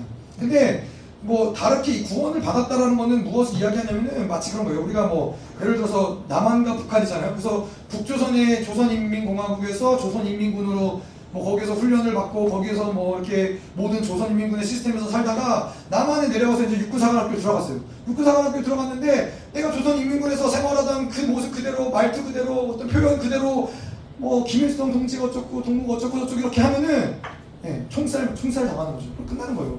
근데 하나님의 나라, 영적인 나라도 마찬가지라는 거예요. 영적인 나라도 아까도 이야기한 대로 어떤 세상의 나라의 어떤 흐름 가운데서 그분이 이제 그 바벨론이라는 어떤 세상의 나라에서 우리를 건져내셔서 어둠의 나라에서 사랑의 아들의 나라로 우리를 옮겨 심은 바 되었기 때문에 여전히 어둠의 나라에 속한 어떤 시스템 가운데서 우리가 돌아간다. 여전히 그 나라의 시스템에 즐거워하고 기뻐하고 그 변화되지 않는 모습으로 살아간다. 그러면은 하나님의 나라와 살 수가 없는 거예요. 이 두 가지가 함께 공존하면서 살 수가 없는 거예요. 세상 사람들이 무엇을 착각하냐면은 하나님을 믿는 것은 마치 내가 이 세상을 살아가면서 단지 어떤 한 종교를 덧, 덧붙이는 거라고 생각을 해요. 근데 하나님 믿는 건 그런 게 아닌 거예요. 하나님을 믿는 거랑 갖고 이야기한 대로 완전히 다른 나라, 완전히 다른 시스템, 완전히 다른 세계로 들어가는 것을 하나님을 믿는다라고 이야기하는 거예요. 그래서 두 가지 것을 다 붙잡고 살아가다 보면 어떻게 되느냐? 네, 가랑이가 찢어서 죽게 되는 것이죠. 이도 저도 아니게 되는 거예요. 세상에서도 고난받고 핍박받고 세상에서도 세상 것을 즐기면서 죄책감과 계속해서 시달림을 받고 하나님의 나라의 영광도 보지 못하고 이러한 삶을 살아야 될 필요가 뭐가 있어요. 우리는 둘 중에 하나를 선택해 차라리 그러면 교회를 떠나는 것이죠. 그거 만약에 세상이 내가 원하는 방향이다. 만약에 어둠의 나라가 내가 원하는 나라다. 그러면은 그 나라를 선택하고 하나님의 나라를 쿨하게 떠나는 거예요. 사, 사람을 향해서 달려가면 되는 것이죠. 근데 그게 아니라 하나님의 나라가 하나님의 교회가 하나님이 우리의 유일한 왕이시고 우리의 주인이시다 그러면은 그러면 기꺼이 세상의 나라에 속한 모든 것들을 기꺼이 내어던질 수 있는 것이죠. 이것들은 있어도 문제가 되지 않고 없어도 문제가 되지 않는 것들이에요. 아멘. 2절 볼게요. 내가 너로 큰 민족을 이루고 내게 복을 주어 내 이름을 창대하게 하리니 너는 복이 될지라. 3절 너를 축복하는 자에게는 내가 복을 내리고 너를 저주하는 자에게는 내가 저주하리니 땅의 모든 족속이 너로 말미암아 복을 얻을 것이라 하신지라. 자, 하나님이 뭐 구원을 받고 뭐 아브라함도 우리가 아브라함도 무엇을 봐야겠냐면 저희가 계속 이야기했었지만은 하나님의 나라의 통치권은 어디서부터 시작을 되느냐? 하나님이 통치권을 맡길 때는 분명히 그 사람에게 하나님이 복을 주신다는 거예요. 복을 주시고 하나님이 생육하고 번성하고 정복하고 다스려라. 통치권을 하나님이 주신다는 거예요. 근데 오늘도 아브라함을 부르시고 하나님의 나라의 씨앗으로 하나님의 나라를 일으킬 자로 아브라함을 부르시고 하나님이 가장 먼저 무엇을 하셨냐면은 아브라함을 복 주셨다는 거예요. 하나님의 자녀로 구원, 하나님이 구원을 하나님의 자녀로 구원하게 하시고 구원을 주시고 그 자녀에게 하나님 가장 먼저 하시는 것이 무엇이냐? 마찬가지로 하나님은 이 모든 복을 주시고 시작한다는 거예요. 우리가 뭔가 열심히 노력해서 하나님의 자녀로 열심히 살아가면서 율법을 잘 지키고 기도 생활을 열심히 하고 예배 생활을 열심히 하다 보니까는 복을 받는 게 아니라 하나님의 자녀로 부름을 받은 자들은 이미 하나님이 복을 주시고 시작을 한다는 것이죠. 이게 어디에 나와 있냐면은 에베소서에 나와 있어요. 에베소서 1장 1장 3절부터 5절까지 말씀 보면은 찬송하리로다 하나님 곧 우리 주 예수 그리스도의 아버지께서 그리스도 안에서 하늘에 속한 모든 신령한 복을 우리에게 주시되 하늘에 속한 모든 신령한 복, 이 땅의 복이 아니라 이 땅의 어떤 이, 이 차원의 복이 아니라 하늘의 신령한 모든 복을 이미 주셨다는 거예요. 여기에서 주시되 이것은 과거형으로 나와 있어요. 그 창세 전에 그리스도 안에서 우리를 택하사 우리를 우리로 사랑 안에서 그 앞에서 거룩하고 흠이 없게 하시려고 자 그 다음에 보면은 그 기쁘신 뜻대로 우리를 예정하사 예수 그리스도로 말미암아 자기의 아들들이 되게 하셨으니 하나님이 우리를 자기의 아들로 삼으시고 그 아들들을 하여금 거룩하고 온전하게 만드시기 위해서 하나님 무엇을 하셨다? 하나님이 하늘에 신령한 모든 복을 이미 주셨다는 거예요. 이미 모, 모든 복을 주셨기 때문에 하나님의 자녀가 되어서 거룩하고 온전함을 만들어가는 것이 어렵다 어렵지 않다? 어렵지 않다는 거예요. 우리가 뭔가 아무것도 없는 상태로 아까도 이야기한, 이야기한 대로 아프리카 한복판에서 밤, 밤에 뭐 자동차가 터지고 핸드폰이 배터리가 얼마 남지 않고 가진 것이 없고 이 모든 제한적인 한계 가운데서 내가 할 수 있는 것이 아무것도 없는 상황 가운데서 거룩과 온전함을 만들려는 것이 아니라 하나님이 이미 모든 신령한 복들을 다 주시고 복 주시고 복 주시고 번성하게 하고 번성하게 하시는 분이 모든 것들을 다 허락하시고 이제 너는 믿기만 하면 하나님이 만드시겠다는 거예요. 그것이 무엇이냐면 하나님의 의지가 그렇기. 하나님이 우리를 사랑하시고 우리를 거룩하게 온전하게 만드시겠다는 하나님의 의지를 표시하시는 거예요. 내가 어떠한 방법, 어떠한 모든 것을 동원해서라도 내가 너를 온전하게 만들 것이다. 하나님의 의지를 보여주시는 거예요. 아브라함에게도 계속 복을 약속하시는 것은 무엇이냐? 내가 너를 통해서 하나님의 나라 이스라엘을 이스라엘을 세우겠다라는 어떤 하나님의 각오와 의지를 계속해서 하나님이 드러내시는 거예요. 자, 그래서 우리가 이 구원의 사건, 내가 구원을 받았다면, 내가 하나님의 자녀라면, 구원의 사건이 존재한다면은, 우리가 가지고 있는 믿음은 무엇이냐? 우리가 스스로 확증해야 될 것은 무엇이냐? 나는 복된 존재라는 거예요. 내가 하나님을 믿고 구원을 받았음에도 불구하고 여전히 내가 나를 복된 존재라고 믿지 못하고 내 인생은 불안하, 불행하고 내 인생은 꼬여있고 내 인생은 해결 받을 수 없고 나 때문에 우리 가정이 망했고 나 때문에 직장이 풀리지 않고 이것은 구원을 확인해 봐야 되는 문제라는 것이죠. 하나님의 자녀라는 것은 하나님이 모든 복을 이미 주셨기 때문에 내가 어디에 가든지 내가 복의 근원이고 복의 존재라는 것을 믿는다는 거예요. 그것에 대한 확증이 있다는 거예요. 그래서 하나님이 우리를 부르신 것은 뭐 우리가 잘 알죠. 뭐, 뭐 예수 그리스도의 부르심이 있고 구원에 대한 부르심이 있고 교회에 대한 부르심이 있고 뭐 선교에 대한 섬김에 대한 부르심이 있지만은 하나님이 또 우리를 부르셨을 때는 뭐 직장으로 뭐 가정으로 내가 뭐 어떤 어떤 자리로 하나님이 우리를 부르셨 그 모든 부르심 그 그곳 가운데서 우리의 역할은 무엇이냐? 우리는 복의 통로, 복의 근원이 근원으로서 계속 복을 흘려보내야 된다는 거예요. 그렇기 때문에 우리는 어디 가든지 당당한 거예요. 내가 그 목사님이 저희 이제 김 목사님이 항상 그런 얘기하세요. 어, 음식을 먹으러 갈 때도 그분의 당당함이시죠. 음식을 먹으러 갈 때도 음, 누가 돈을 내느냐 별로 중요하지 않다. 누구 때문에 먹게 되느냐가 중요한 것이다. 누구 때문에 이 가정이 누가 나가서 누가 돈을 벌어오느냐 별로 중요하지 않아요. 누구 때문에 이 가정이 복을 받고 있느냐 이것이 중요한 거예요. 예, 마찬가지로 뭐 저희 이제 저희 사모랑 살다 보니까 저희 이제 사모님이 그런 얘기를 많이 하시는데 식당에 가서 늘 얘기하시는 게 뭐냐면은 내가 왔기 때문에 사람들이 꼭 몰릴 거라고. 네, 그래서 조금 있다 보면 사람들이 진짜 와요. 사람들이 오고 어, 사람들이 이제 막 와서 막 이렇게 사람들이 많아지는 걸 계속 보면서 자기 때문에 그렇다. 나 때문에 여기가 못 받는 거라고. 제가 이제 뭐 처음에는 그러려니 굉장히 자신감이 넘치고 좋네 그러려니 했었는데 그런 것들 을 반복하다 보니까는 나중에는 그게 보여지는 거예요. 믿어지는 거예요. 아 진짜 진짜 그렇 진짜 그러네. 하나님이 저 사람을 통해서 뭔가 복을 흘려 보내시네.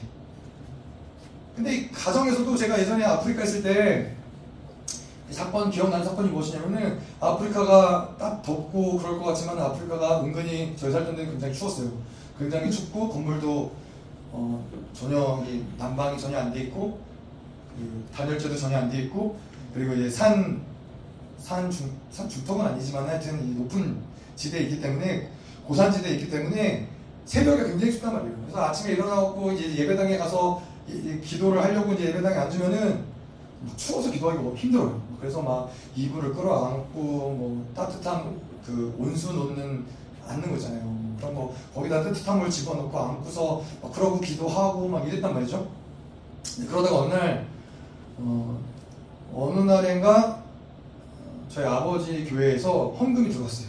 헌금이 들어와서 그, 그 돈으로 난로를 큰 난로 저 그 예배당이 여기보다 좀 더 컸나 비슷한가 하여튼 그러고요. 거기를 하여튼 커버할 수 있는 큰 난로를 하나님이 이제 살 수 있도록 해주셨단 말이죠. 그래서 이 난로가 생겨서 너무 기쁘고 감사한 거죠. 아, 이제 추위에 떨면서 기도 안 해도 되겠구나. 난로를 틀고서는 이제 기도할 수 있겠구나. 그래서 너무 감사했는데 이제 이 거기 저희는 이제 밑- 예배당 말고 밑에 집에서 살았고 예배당에는 그 옆에 또 방이 몇 개가 있었거든요. 그 방에 이제 저희랑 함께 간 청년이 살았단 말이죠. 그래서 이제 그 청년이 어, 난로를 보면서 그런 거예요. 아 자기가 너무너무 추워가지고 하나님한테 기도했는데 하나님이 응답하셨다고. 그러더라고 그런 얘기를 하, 아, 아, 자기가 기도한 게 아니라 하나님이 자기를 불쌍히 여기셔서 하나님 불쌍히 여기셔서 내가 추운 걸 아시고 하나님이 난로를 보내셨구나. 뭐 그래서 감격해 하더라고요. 근데 그런 그런 얘기를 듣더니 이제 저희 저희 사모님이 무슨 소리냐? 내가 기도했다. 내가 기도해서 하나님이 난로를 주신 거다. 나 때문에 난로가 온 거다.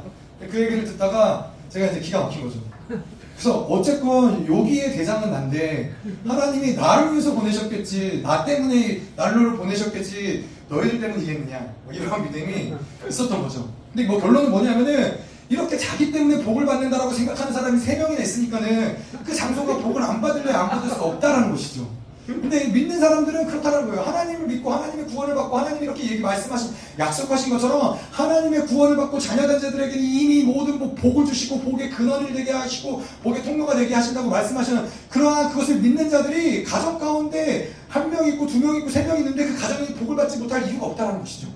그, 그 사람이 가는 곳이 복을 받지 못할 이유가 없다는 것이죠.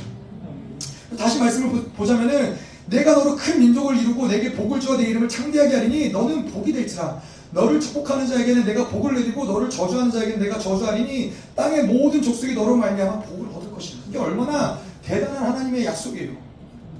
너가 저주하는 자를 하나님 저주할 것이고 너를 축복하는 자를 하나님 축복하시겠다는 거예요. 하나님이 너의 어떤 그 선포와 너의 모든 행보를 책임지시고 보장하시고 하나님이 함께 하시겠다는 약속인 거예요.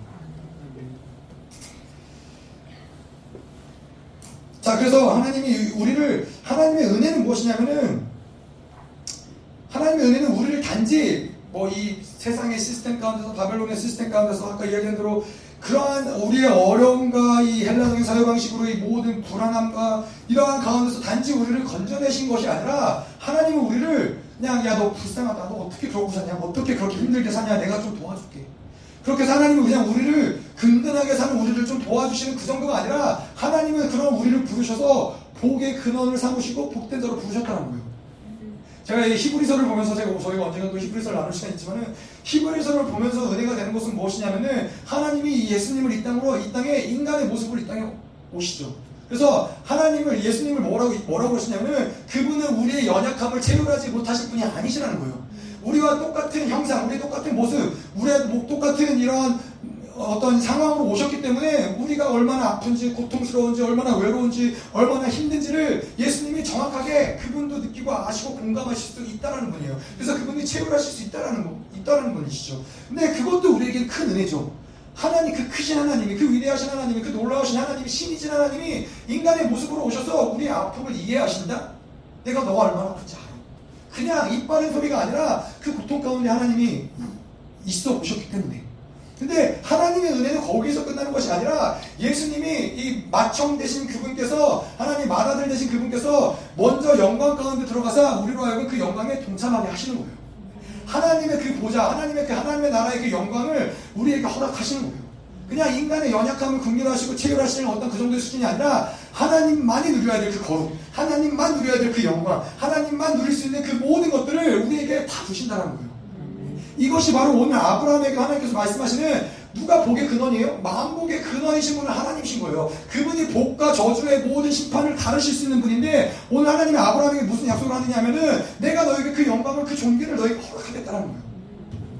이것이 믿는 자들에게 하나님을 믿는 자들에게 주신 하나님의 복인 것이죠.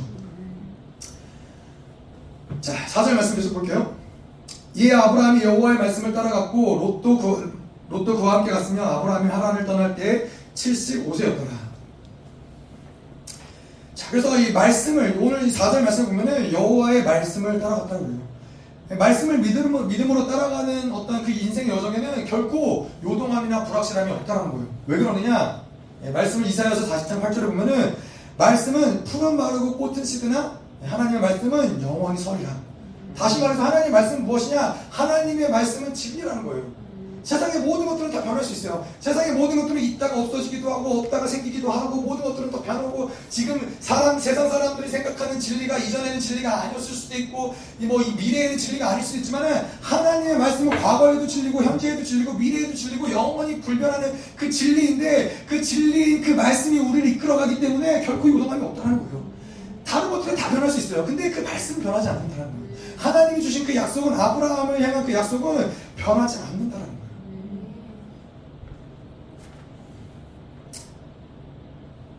그래서 하나님이 우리를 이끌어 가시는 것은 우리에게 어떤 비전을 주시고 어떤 야망을 주시고 야 내가 너를 이렇게 만들 거야. 내가 너 이렇게 해줄 거야. 너 뭐 우리가 하나님한테 하나님 내가 이런 뭐 대통령이 되기 원해요. 뭐 어떤 기업가가 되기 원해요. 이렇게 하나님이 우리를 이끌어 가신 것이 아니라 하나님이 우리를 말씀을 통해서 이끌어 가신다는 거예요. 하나님 말씀을 주시고 그 말씀을 성취해 가시고 하나님이 말씀을 주신 그분을 바라보게 하시고 그분의 신실하심을 바라보게 하시고 그분의 사랑과 그분의 은혜를 깨닫게 하는 것이 우리를 말씀으로 이끌어 가신 하나님의 목적이시라는 것이죠 그래서 여전히 하나님 내가 그럼 뭐 하나님 우리 우리에게 말씀하실 때 하나님 내가 어떻게 해야 돼요? 하나님 어디를 가야 돼요? 하나님 왜 내가 해야 돼요? 라고 말하는 것은 무엇이냐? 말씀이 우리를 이끌어가는 것을 모르고 있다는 증거예요. 왜 하나님의 말씀에 교회가 또 교회를 통해서 하나님 주시는 말씀에 왜 불평하느냐? 왜 이것을 만족하지 못하느냐? 왜 이것을 따라갈 수 없느냐? 왜 이것에 대해서 계속해서 불순종할 수밖에 없느냐? 하나님이 우리를 사랑하시며 말씀을 주시고 그 말씀을 통해서 우리를 이끄신다는 것을 보고 있지 않기 때문에 계속 세상이 보이는 것이고 상황이 보이는 것이고 사람들이 보이는 것이죠. 자, 계속 말씀 볼게요. 롯도 그와 함께 갔으며 아브라함이 하란을 떠날 때 75세였더라. 근데 아브라함에게도 오늘 지금 이 4절 말씀을 보면 아브라함에게도 문제가 생겼어요. 문제가 있는 거예요. 어떤 문제가 있느냐? 100% 하나님의 말씀을 따랐다면 아브라함이 어떻게 했어야 돼요? 본토 친척 아비집을 떠났어야 돼요. 근데 아브라함이 하란을 떠날 때 아버지와 함께 이 아브라함의 여정을 이제 11장에서부터 시작되는 아브라함의 여정을 보면은 어떻게 이제 아브라함이 갈대 우르에서 형 하란이 죽어요. 하란이 죽는데 그래서 아버지와 조카 롯을 롯과 그의 가족들을 데리고 떠난단 말이죠. 떠나서 갈대 우르를 떠나서 하란이라는 지역까지 간단 말이죠. 분명히 아, 본토 친척 아버지를 떠나라고 했는데 아버지 집을 떠나라고 했는데 가족들을 데리고 가족들을 데리고 친척들을 데리고 아브라함이 떠난다는 것이죠. 자, 근데 우리가 여기서 봐야 될 건 뭐냐면 아브라함 분명 하나님 말씀을 순종했어요. 순종했는데 100%의 온전한 순종은 아니었어요. 근데 100%의 온전한 순종, 자기 어떠한 아까도 이야기한 대로 뭔가 덧붙이는 것이 있었던 것이죠. 그래도 뭐 아버지를 누가 돌봐야 될 거 아니야. 그래도 롯의 가족을 누가 챙겨줄 거 아니야. 아니면은 그래도 우리가 갈 때 사람들이 많아야 뭐 다른 족속들로부터 우리를 보호할 수 있을 거 아니야. 뭔가 이런 자기의 어떤 생각과 계산을 가지고 움직였다는 것이죠. 근데 하나님의 말씀에 순종을 하고 하나님의 말씀에 따라 나아갈 때 뭔가 자기의 생각과 자기의 계획이 덧붙여서 나아갈 때는 반드시 그러한 어떤 과정 가운데서 인생은 고난을 맡을 수밖에 없다는 거예요.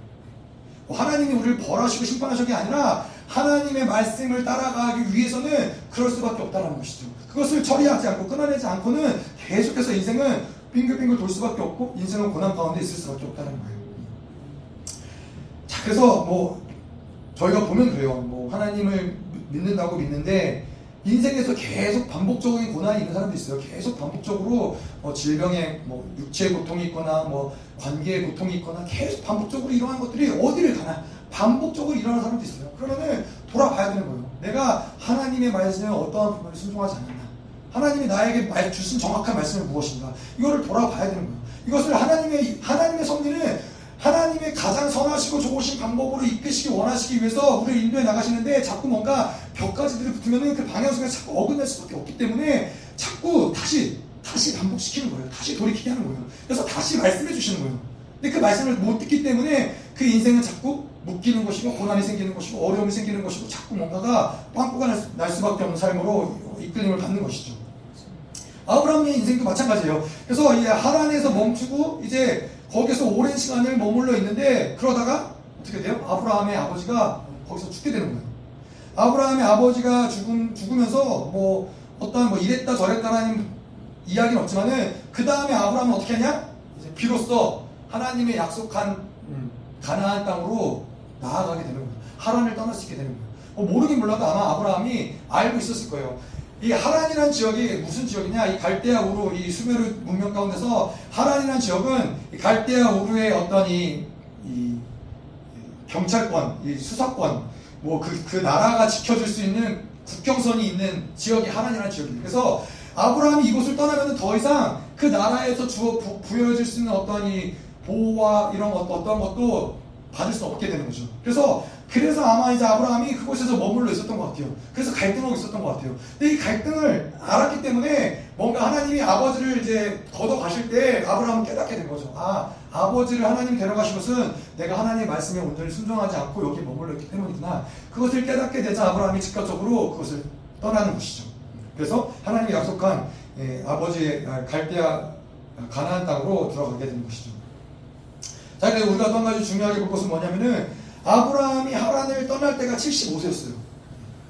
75년이라는 오랜 시간을 살아왔고 또 하나님의 말씀을 어, 뭐 한 부분적으로 순종을 해서 갈대아 우르에서 나와왔지만은 아브라 하나님이 아브라함을 바라보면서 아브라함의 인생을 카운트하시기 시작한 시간은 언제냐?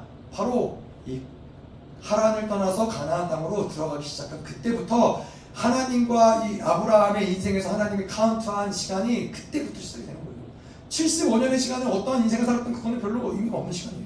하나님과 관계없는 인생이었기 때문에 하나님과 상관없는 내 방법, 내 생각대로 살아왔던 인생이었기 때문에 그거는 별로 상관없는 하지만 지금부터가 아브라함에게는 의미 있는 시간인 거고 중요한 시간인 거고 하나님이 이끌어 가시는 시간이라는 것이죠. 5절 6절 말씀 볼게요.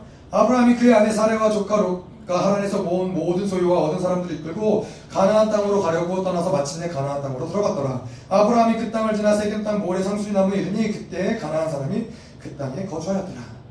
그래서 우리가 이야기한 대로 갈대아 우르는 굉장히 첨단 도시였어요. 뭐 굉장한 문명이 있었고 굉장히 군사력이 있었고 뭐 많은 것도 있었는데 아무것도 없는 깡촌 이 가나안으로 하나님이 보내시고 순종을 해서 거기까지 왔는데 근데 문제는 뭐예요? 거기에 이미 살고 있는 사람이 있다는 거예요. 하나님이 분명히 땅을 주시겠다고 약속을 하셔서 그것까지 왔는데 예, 하나님이 약속을 따라 여기까지 왔으면 뭔가 하나님 보장하신 일들을 보여줘야 되는데 그게 아니라 거기에 갔는데 하나님이 아브라함이 그곳의 주인이 아니라 그곳에는 이미 주인으로 살고 있는 거주와 거주민들이 그곳에 있었다는 것이죠. 그래서 아브라함이 갈등하게 되는 거예요. 그렇다고 다시 지금 와서 또 갈대우로 돌아갈 수도 그렇다고 여기에서 뭐 이 가난한 족속들하고 살려고 하니 이 사람들이 나를 죽일 수도 있고 해칠 수도 있고 이런 고난, 고난을 예상할 수밖에 없는 시간 가운데 갈등할 수밖에 없는 거예요. 근데 하나님과 살아가는 이 인생의 여정이라는 것은 신앙의 여정이라는 것은 이것이 당연한 과정이라는 거예요. 하나님의 말씀을 믿고 순종하면은 그 다음에 분명히 우리 인생 가운데 갈등하는 시간이 와요. 물론 하나님의 말씀을 순종하기 때문에 모든 게 다 좋아지면 좋겠지만은 그렇지 않고 갈등하는 시간이 온다는 것은 무엇이냐면은 마치 그런 것이죠. 아까도 이야기한 대로 인생의 고난, 이 아브라함의 인생 가운데 고난이 찾아온 이유는 무엇이냐? 하나님의 말씀에 순종한다고 순종했지만은 100% 순종하지 못한 부분이 있다는 거예요. 우리도 마찬가지로 하나님의 말씀에 순종한다고 순종하며 나아가지만은 여전히 하나님의 어떤 흐름과는 어, 어, 부딪힐 수밖에 없는, 거슬릴 수밖에 없는 어떠한 영역들이 있다는 거예요. 그렇기 때문에 분명히 우리 여정 가운데서 고난이 있는 것이고 고통이 있는 것이고 이럴 수 있다는 것이죠. 근데 중요한 것은 이러한 고난의 시간을 통과하면서 우리는 믿음의 열매를 맺을 수 있다는 거예요. 그것이 뭐 우리의 뭐 이런 고난이 찾아온 것이 우리의 악의 문제이든 죄의 문제이든 하나님의 시험의 문제이든 그것이 무엇이든 간에 이러한 어떤 시간을 통과하면서 하나님을 의지하고 하나님을 의뢰한 사람들에게는 믿음의 열매가 생긴다는 거예요. 아까도 얘기한 대로 하나님과 우리에게 중요한 거는 그분과 신뢰와 사랑의 관계를 만드는 것이 중요한 것이기 때문에 이러한 고난을 통과하면서 우리는 또 다른 하나님의 신뢰의 관계, 또 다른 하나님의 신실하심을 경험, 경험을 하는 것이고 또 다른 하나님의 사랑을 알게 되는 것이죠. 자 그런데 이 하나님의 어, 아, 하나님 그래서 이러한 과정 가운데서 아브라함에게 하나님 무엇을 말씀하시냐면은 아브라함에게 야 너 인생에 이런 갈등이 있고 인생에 이런 고난과 어려움이 있는데 너 나만 믿고 따라올 수 있겠니? 너 나만 신뢰하면서 이 여정을 같이 갈 수 있겠어? 하나님이 물어보시는 것이죠. 아브라함에게. 근데 이제 저는 가끔 그럴 때가 있어요. 제가 가끔 뭔가 이 믿음이 운전하지 못하고 뭐 죄 가운데 있거나 어려움 가운데 있거나 연약해졌거나 이럴 때 제가 사용하는 어떤 방법은 하나님께 뭐라 그러냐면은 하나님 제가 지금 이 모양인데도 하나님 저 사랑할 수 있으세요? 하나님 제가 이러한 상태인데 하나님 저 포기하지 않으실 수 있으세요? 저도 반대로 하나님께 물어봐요. 근데 백이면 백 하나님 뭐라고 하시냐면은 하나님은 나는 너 절대 포기하지 않는다. 하나님은 나는 여전히 너를 사랑한다. 이렇게 하나님의 나를 사랑하신가 하나님의 신실하심을 나도 확증하는 거예요. 나도 확인하는 거야. 아, 내가 이렇게 엉망진창인 상태인데도 하나님은 날 사랑하시는구나. 하나님도 아브라함을 그렇게 동일하게 경험하고 계시는 거예요. 이렇게 어려운 고난, 나의 말을 따라서 여기까지 왔는데 갈등과 고난이 있는데도 불구하고 아브라함을 포기하지 않고 나를 믿는구나. 하나님도 이렇게 신뢰의 관계가 서로가 쌓여가는 거예요. 이런 관계가 쌓여갈 때 얼마나 이 하나님과 아브라함 가운데서 아름다운 어떤 관계의 열매들이 맺어지겠어요. 자, 7절 볼게요.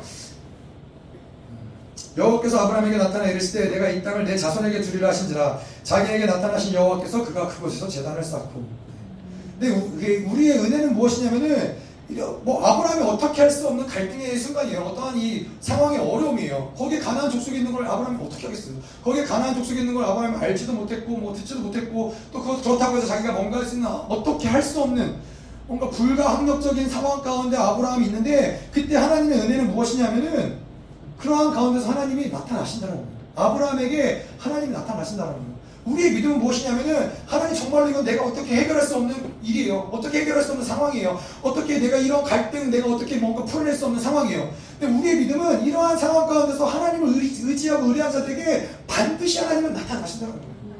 그렇기 때문에 우리가 하나님을 믿고 순종할 수 있는 것이지 내가 하나님을 믿고 순종해서 갈등을 만났는데 하나님이 우리를 모른 채 하시고 하나님 나타나지 않으시고 은혜를 부으시지 않는다면 그분을 따라갈 필요가 없는 것이죠.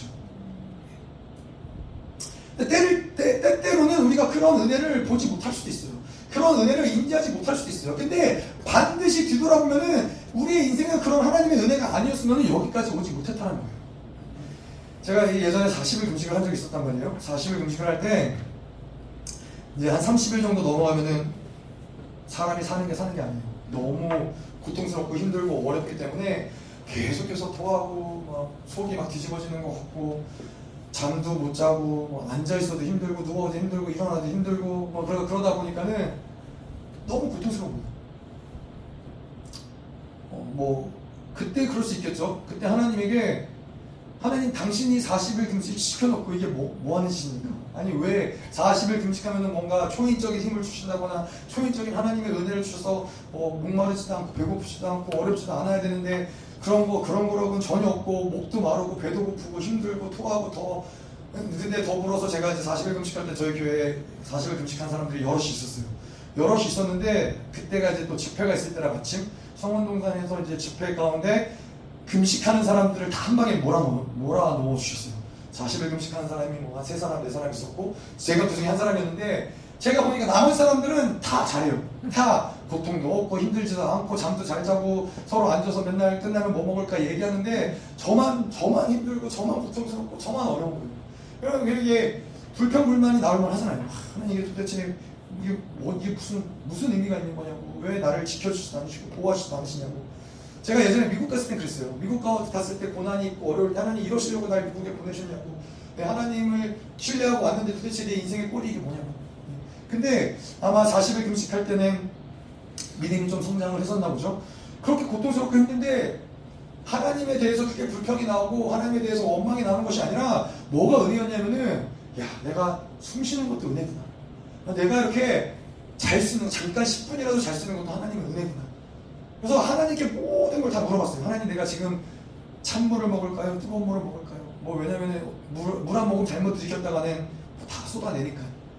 어, 하나님 내가 지금 뭐 누워서 잘까요? 엎드려서 잘까요? 하나님 뭐 앉아 있을까요? 서 있을까요? 계속 하나님께 물어보고 조율하고 어, 이런 이러한 시간들 통과하면서 뭐가 은혜가 됐냐면은 와 진짜 내가 하나님의 은혜가 아니면은 우리는 물을 마실 수가 없구나. 물을 하나님의 은혜가 아니면은 우리가 살아간다는 것은 불가능하구나. 하나님의 은혜가 뭐 계속 우리를 붙잡고 있기 때문에 우리가 살아가는 것이지 정말 하나님의 은혜가 아니고는 우리 살 수 있는 존재가 아니구나. 이런 거를 하나님이 이 사실을 금식하면서 깨닫게 하셨다는 것이죠.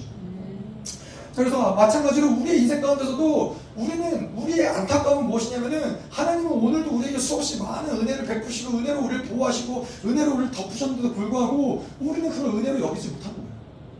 여전히 우리는 하나님을 왜 나를 이렇게 어, 불평하고 불만하고 왜 내 인생만 이러냐 왜 내 인생이 이렇게 꼬여 있고 이것이 우리의 악함이라는 것이죠 어떻게 보면 자 그래서 그래서 이 분명히 이제 아브라함에게 이런 갈등 가운데 있는 아브라함이 하나님이 나타나셨는데 하나님 나타나서 그래서 모든 문제가 일시에 해결되느냐 그러면 좋겠는데 꼭 그렇진 않는다는 거예요. 하나님이 분명히 아브라함에게 나타나서 다시 뭐라고 약속을 해주냐 이 땅을 내 자손에게 주리라 하나님이 다시 약속을 확증시켜 주세요. 근데 그렇다고 뭐 가나안 족속을 없애주셨느냐 뭐 이스라엘 아브라함에게 뭐 수없이 많은 군대를 주셔서 군사력을 강하게 해주느냐 그런 건 아무것도 없어요. 여전히 상황은 똑같아요. 여전히 변한 건 아무것도 없어요. 다시 다만 바뀐 것은 하나님이 다시 한번 나타나셔서 다시 약속을 확증해 주셨다는 거예요. 그래서 우리가 믿어야 될 것은 무엇이냐면은 우리가 고난 가운데 하나님이 나타나셔서 우리의 고난의 문제들, 우리의 인생의 문제들을 하나님이 단번에 해결해 주시고 풀어 주시느냐? 뭐 그럴 수도 있겠죠. 근데 그렇지 않더라도 하나님은 그러한 문제들을 그러한 고난과 어려움들을 이겨낼 수 있는 그러한 은혜를 분명히 허락해 주신다는 거예요. 아브라함도 분명히 봤지만은 가나안 족속을 만나고 아브라함이 두려워 떨 수 있었지만은 하나님의 약속을 받고서는 아브라함이 은혜를 받았다는 증거가 무엇이냐? 그 후반부에 보면은 자기에게 나타나신 여호와께서 여호와께 그가 그곳에서 재단을 쌓았다는 거예요. 인생에 변한 게 없어요. 상황이 변한 게 없어요. 근데 하나님의 나타나신 보고 아브라함은 하나님을 신뢰했던 거죠. 그것이 이 모든 것이 문제가 되지 않는 은혜가 됐던, 것이, 됐던 것이죠. 자, 그래서 이 아브라함의 장점이 무엇이냐? 아브라함은 약속을 쉽게 까먹을 수 있어요. 쉽게 까먹기 때문에 두려워하기도 하고 무서워하기도 하고 뭐 그렇지만은 아브라함의 장점은 무엇이냐면은 하나님이 말씀하시는 것을 일단은 잘 받아들여요. 그것을 믿음으로 잘 선택한다는 거예요. 일단은 믿고 수용한다는 거예요. 하나님이 무엇을 말씀하시는지 계산하지 않고 그냥 받아들여요. 지금 상황이 이러니까 환경이 이런데 하나님 그게 어떻게 가능해요? 뭔가 이렇게 이렇게 하나님께 어, 말 말하거나 하나님께 대적하는 것이 아니라 하나님의 말씀을 일단 받아들이고 수용한다는 것이죠. 근데 이것이 우리에게 있어서는 우리에게도 마찬가지로 이것이 우리의 믿음의 성장의 요소라는 거예요. 우리의 믿음의 성장의, 성장의 요소는 무엇이냐면은 음, 우리가 넘어질 것, 우리가 실패할 것. 하나님 내가 이렇게 하나님께 결단하고 고백해도 하나님 나 또 알잖아요 하나님 내가 또 죄책감을 시달릴 것이고 또 이런 죄를 지을 것이고 또 이런 유혹에 넘어질 것이고 그래서 이런 모든 것들 가운데 은혜를 포기하는 제가 뭐 잘 모르겠어요 저는 별로 잘 모르겠는데 청년들은 그런 얘기를 많이 해요 청년들이 가장 어려운 것이 집회 때 은혜 받고 뭔가 될 줄 알 것 같아, 될것 같아. 뭔가 믿음이 생겨. 하나님으로만 살 수 있을 것 같아. 세상에 내려오면은 또 실패하고 또 넘어지고 또 좌절하고. 근데 그거를 더 이상 반복하고 싶지 않다는 거야. 은혜 받으면 뭐해? 또 넘어질 텐데. 은혜 받으면 뭐해? 또, 또 변하지 않을 텐데. 또 이전의 삶으로 돌아갈 텐데. 또 죄책감이 시달릴 텐데. 근데 아브라함도 똑같이 그 그가 뭔가 이런 갈등이 있고 어려움이 있고 쓰러지고 넘어지지만 아브라함의 장점은 무엇이었냐면은 그것을 계산하고 그것을 바라보는 것이 아니라 그냥 지금 다가오신 하나님을 받아들이는 거예요. 그분이 지금 또 약속을 주시면 그 약속을 믿는 거예요. 그것이 우리의 믿음의 성장의 중요한 요소라는 거예요. 하나님이 오늘 우리 가운데 예배 가운데 말씀 가운데 은혜를 주시면 그 은혜를 받고 하나님 그렇습니다. 말씀을 내가 믿음으로 받고 하나님 내 인생을 주님께 드립니다. 우리는 거기까지 하는 거예요. 그 인생을 우리가 책임질 필요 없는 거예요. 하나님 내가 이렇게 하나님께 인생을 드렸는데 내가 인생을 하나님께 드리지 못하면 어떡하죠? 하나님 내가 당신을 배반하면 어떻게 되죠? 그거는 우리가 책임질 영역이 아니라는 거예요. 하나님 이 우리에게 기뻐하신 것은 무엇이냐? 지금 이 순간에 믿음으로 하나님께 드리는 그 고백을 하나님은 기뻐하시고 그 고백을 하나님이 붙잡고 지켜주신다는 것이 우리에게 은혜라는 거예요. 그래서 영적인 세계는 언제나 현재가 중요한 거예요. 현재 다가오신 하나님을 받아들이고 영접하고 현재 이만한 그 은혜 가운데서 우리가 이 믿음의 선포를 하고 영적인 고백을 올려드리는 것이 중요한 것이지 내가 미래에 있을 어떤 것에 대해서 염려하고 걱정하거나 내가 과거에 내가 잘못했던 것을 짐지거나 이것은 우리에게 중요하지 않다는 거예요. 지금 다가오신 그 하나님을 받아들이는 것이죠. 그래서 하나님이 다시 아브라함에게 나타나셔서 이 땅을 주리라 라고 약속하시니까는 아브라함이 금세 믿고 다시 재단을 쌓는 거예요. 조금 전까지는 가나안 족속을 보면서 절망하고 낙심하고 낭망했지만은 그리고 여전히 그, 그 땅을 받는다는 것은 불가능해 보이지만은 아브라함은 그냥 그 의심을 끝내버리는 거예요. 자, 그래서 결론은 무엇이냐? 하나님이 카운트하시는 것은 우리가 얼마나 순종하고 하나님 말씀을 따라와서 얼마나 좋은 결실을 맺었고 하나님은 이거를 카운트하시는 분이 아닌 거예요. 하나님은 너가 얼마나 뭐 잘한다고 열심히 뭐 믿음으로 산다고 결단했잖아. 근데 왜 실패했어? 왜 또 타락했어? 왜 또 유혹에 넘어갔어? 하나님은 우리의 실패의 순간들을 기억하시고 카운트하시는 분이 아니라 하나님은 내 우리가 예배 가운데 고백한 그 믿음의 고백들을 카운트하시는 거예요. 그 믿음의 고백이 쌓이고 쌓일 때 그것이 우리의 믿음의 성장으로 연결되는 것이고 그 믿음의 성장으로 연결될 때 우리는 완전히 또 하나님과 다른 차원의 교제 가운데로 들어간다는 것이죠. 그래서 중요한 것은 지금 우리가 그것을 믿는 것이고 지금 다가오시는 그분을 받아들이는 드리는 것이죠. 이것이 아브라함에게 있어서는 장점인 것이죠. 자, 8절 말씀 볼게요. 거기서 베델 동쪽 산으로 옮겨 장막을 치니 서쪽은 베델이요 동쪽은 아니라 그가 그곳에서 여호와께 재단을 쌓고 여호와의 이름을 부르더니 그래서 여호와의 이름을 불렀다는 것은 무엇이냐면은 이, 이 가나안 족속에 살던 이 가나안이라는 곳은 우상이 가득했던 땅이에요. 우상이 수없이 많은 수백 수백 가지의 우상을 섬기던 족속에 있던 땅이에요. 다시 말해서 뭐 예를 들자면 그런 것이죠. 우리가 뭐 어떤 마을에 갔는데 그 마을에서 이제 정착지에서 살기로 했는데 그 마을이 100%다 어, 불신자 불교 신자들이 있는 마을이에요. 불교 신자들이 있는 마을에서 우리가 거기에서 집을 얻어서 뭐 건물주도 불교 신자고 뭐 옆집도 불교 신자고 다 불교 신자인데 거기서 집을 얻어서 우리가 살려고 한다 치면은 적당히 타협을 하는 게 건강에 이롭겠죠. 뭐꼭 뭐 절에 나가서 뭐 아니더라도 그냥 조용히 그냥 없는 척 없는 듯 있는 듯 조용히 있는 게 건강에는 이로울 해 건강에 좋을 거란 거예요. 근데 이 우리가 알죠 이 제가 뭐 역사를 그렇게 잘 알지 못하지만은 일제시대 때 이 송기정 이 마라톤 선수가 금메달을 땄잖아요. 금메달을 우리나라 최초로 마라톤에서 금메달을 땄는데 안타깝게도 태극기를 가슴에 달고 이제 메달을 딴 게 아니라 일, 본 국기를 달고서는 메달을 땄단 말이에요. 그래서 이 송기정 선수에게도 이거는 수치스러운 메달인 거예요. 그래서 국기를 가리고 고개를 들지 못하고 이 메달 수여식에서 그렇게 메달을 가려야만 또 수치스러운 메달이라는 것이죠. 근데 마찬가지로 우리가 이 땅 가운데 살아가면서 생존하기 위해서 세상과 착한다. 생, 먹고 살기 위해서 세상과 적당히 타협하면서 살아가는 인생이다. 그러면 그건 믿는 자들에게는 수치스러운 인생이라는 거예요. 교회를 다니지만 필요에 따라서 술도 좀 마시고 필요에 따라서 주일도 좀 어기고 필요에 따라서 세상에 원하는 대로 좀 살고 필요에 따라서 그냥 뭐 직장 직장 때문에 뭔가 교회에서 요구하는 것도 다 제껴버리고 이런 것은 수치스러운 성도라는 것이죠. 여러분 생각해보세요. 이뭐 하나님 하나님을 믿는 것뿐만 아니라 우리가 뭐 부모님을 욕보이고 자식을 팔아면서까지도 세상에 성공할 때 도대체 뭐가 있겠어요? 그렇게까지 뭔가 이 세상에서 뭔가 성공을 누리고 부귀영을 누리고 그럴 것이 뭐가 있겠어요? 그럼 그렇게 성공을 한다는 것은 이 수치스러운 성공인 것이죠. 하나님을 믿는 것도 마찬가지인 거예요. 내가 하나님을 믿는다면서 하나님이 하나님을 욕보이고 하나님을 욕되게 하고 하나님의 이름을 더럽히고 하나님 그러면서까지도 하나님을 믿을 필요가 뭐가 있어요? 그냥 세상과 짝하고 세상에서 원하는 대로 살고 세상에 누릴 것을 누리면서 살아가는 차라리 살아가는 것이지 수치스러운 성도로서 수치스럽게 그렇게 불명예스럽게 그렇게 살아갈 이유가 뭐가 있냐는 거예요.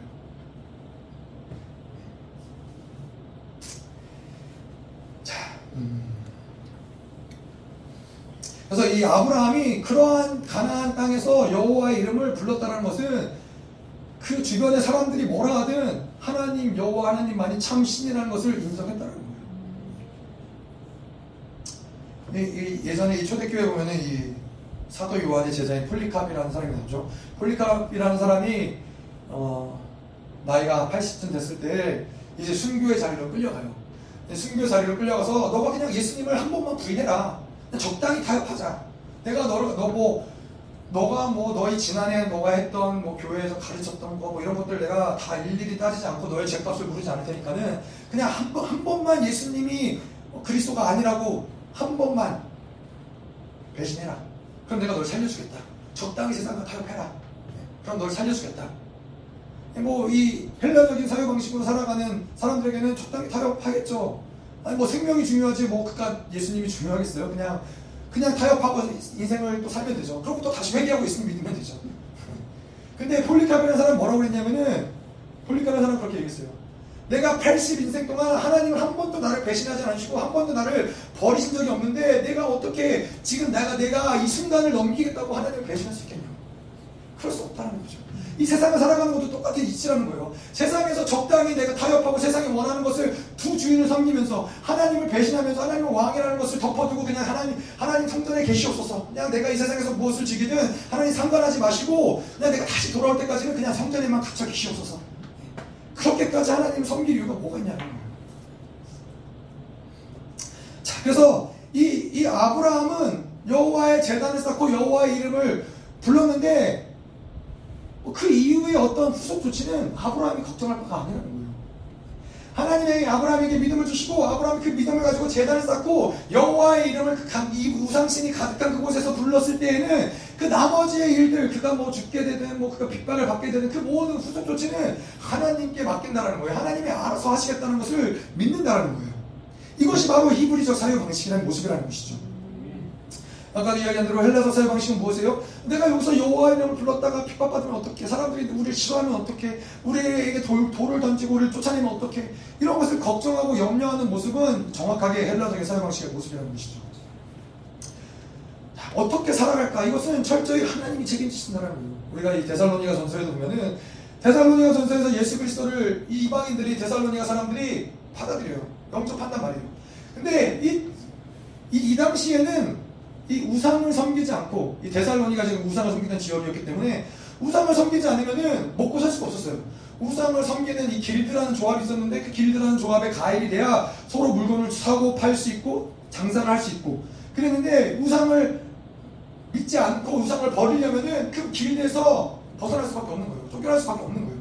근데 데살로니가 사람들은 이 히브리서 사유 방식으로 살아갔던 삶이 무엇이었냐? 그것에 대해서 염려하지 않는 거예요. 나를 구원하시고 나를 사랑하사 이 땅에 오신 예수 그리스도를 구주로 영접하니까는 이 길드가 됐든 우상이 됐든 무엇이 됐든 간에 그것을 기꺼이 내어 던지고 그 인생은 이제 그 인생은 그때부터 하나님이 책임지신 인생이 되시는 것이죠.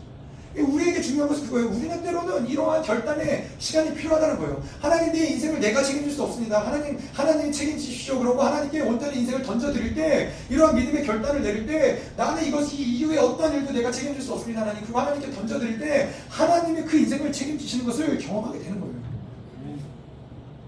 뭐 우리가 광주에 올 때도 마찬가지였죠. 광주에 올 때도 우리가 광주에 와서 하나님 이 후속 조치가 어떻게 될 것이고 무엇을 책임질 것이고 무엇이 좋게 될 것이고 나쁘게 될 것이고 이것이 아니라 일단 내려오면은 그 나머지 것들은 하나님이 하실 것을 믿는 것이죠. 그러면 하나님이 이러한 사람들을 어떻게 책임지지 않을 수 있겠어요? 야, 네 인생 네가 알아서 해라. 나 모르겠다. 더 이상 더 이상은 나도 못하겠다. 더 이상은 나도 답이 없다. 하나님이 그러시겠어요? 그 인생은 분명히 하나님이 책임지신다는 것이죠. 자, 그래서 9절 말씀 볼게요. 9절 점점 9절 10절 점점 남방으로 옮겨갔더라. 그 땅에 기근이 들었으므로 아브라함이 애굽에 거래하려고 그리로 내려갔으니 이는 그 땅에서 기근이 심하여졌습니다. 또 다른 갈등이 시작이 돼요. 아브라함의 인생이 참, 참, 그렇죠. 뭐, 우리 인생하고도 비슷한 것 같아요. 뭔가 계속 인생이 펴지고 풀어지고 좋으면 좋을 텐데 계속 인생의 고난이 반복되고 갈등이 반복되고 인생이 그렇다는 거예요. 믿음으로 순종하고 여기까지 왔는데 잘 먹고 잘 살면 좋을 텐데 이제 먹고 살 것도 없어져요. 기근이 들어서 어떻게 할 수 없는 하나님이 뭔가 책임지실 것 같았는데 또, 다, 또 다른 갈등이 생기는 거예요. 그래서 어떻게 보면 분명히 아브라함은 하나님을 쫓아서 하나님으로 살아가는 삶을 포기하고 싶으실 수도 있었을 것 같아요. 아휴, 이제 더 이상 안 되겠다. 더 이상 하나님 따라가서 이런 고난을 또 만나느니 그냥 돌아가자. 이제는 아닌 것 같다. 포기하자. 뭐 그러실 수도 있을 것 같아요. 그런데 오늘 말씀을 보면은 하나, 아브라함은 하나님을 떠나지 않아요. 하나님을 포기하지 않아요. 버리지 않아요. 그것이 무엇이냐면은 아브라함은 하나님을 온전하게 만난 증거가 있다는 거예요. 하나님을 온전하게 만났기 때문에 분명히 이거는 갈등이에요. 분명히 이것은 고난이고 어려움은 맞지만은 하나님을 떠날 수 없다는 거예요. 하나님을 온전히 믿은 자들에게 나타난 특징, 하나님을 온전히 구원받은 자들에게 나타난 특징은 뭐냐면은 고난이 오고 결핍이 오고 기근이 오고 어려울 수 있어요. 고난당할 수 있어요. 힘들 수 있어요. 때로는 공격받아서 불신할 수도 있어요. 근데 그렇다고 해도 하나님을 떠날 수가 없다는 거예요. 하나님이 우리에게 생명이 되었기 때문에 더 이상 그 생명 대신 하나님을 떠나서 다른 곳을 찾을 만한 어떠한 방법을 생각하지도 찾지도 않는다는 것이죠. 자, 근데 이 문제는 무엇이냐면은 하나님을 떠나진 않았지만은 이러한 갈등의 순간, 순간이 돌아오면은 원수가 개입하는 통로가 열린다는 거예요.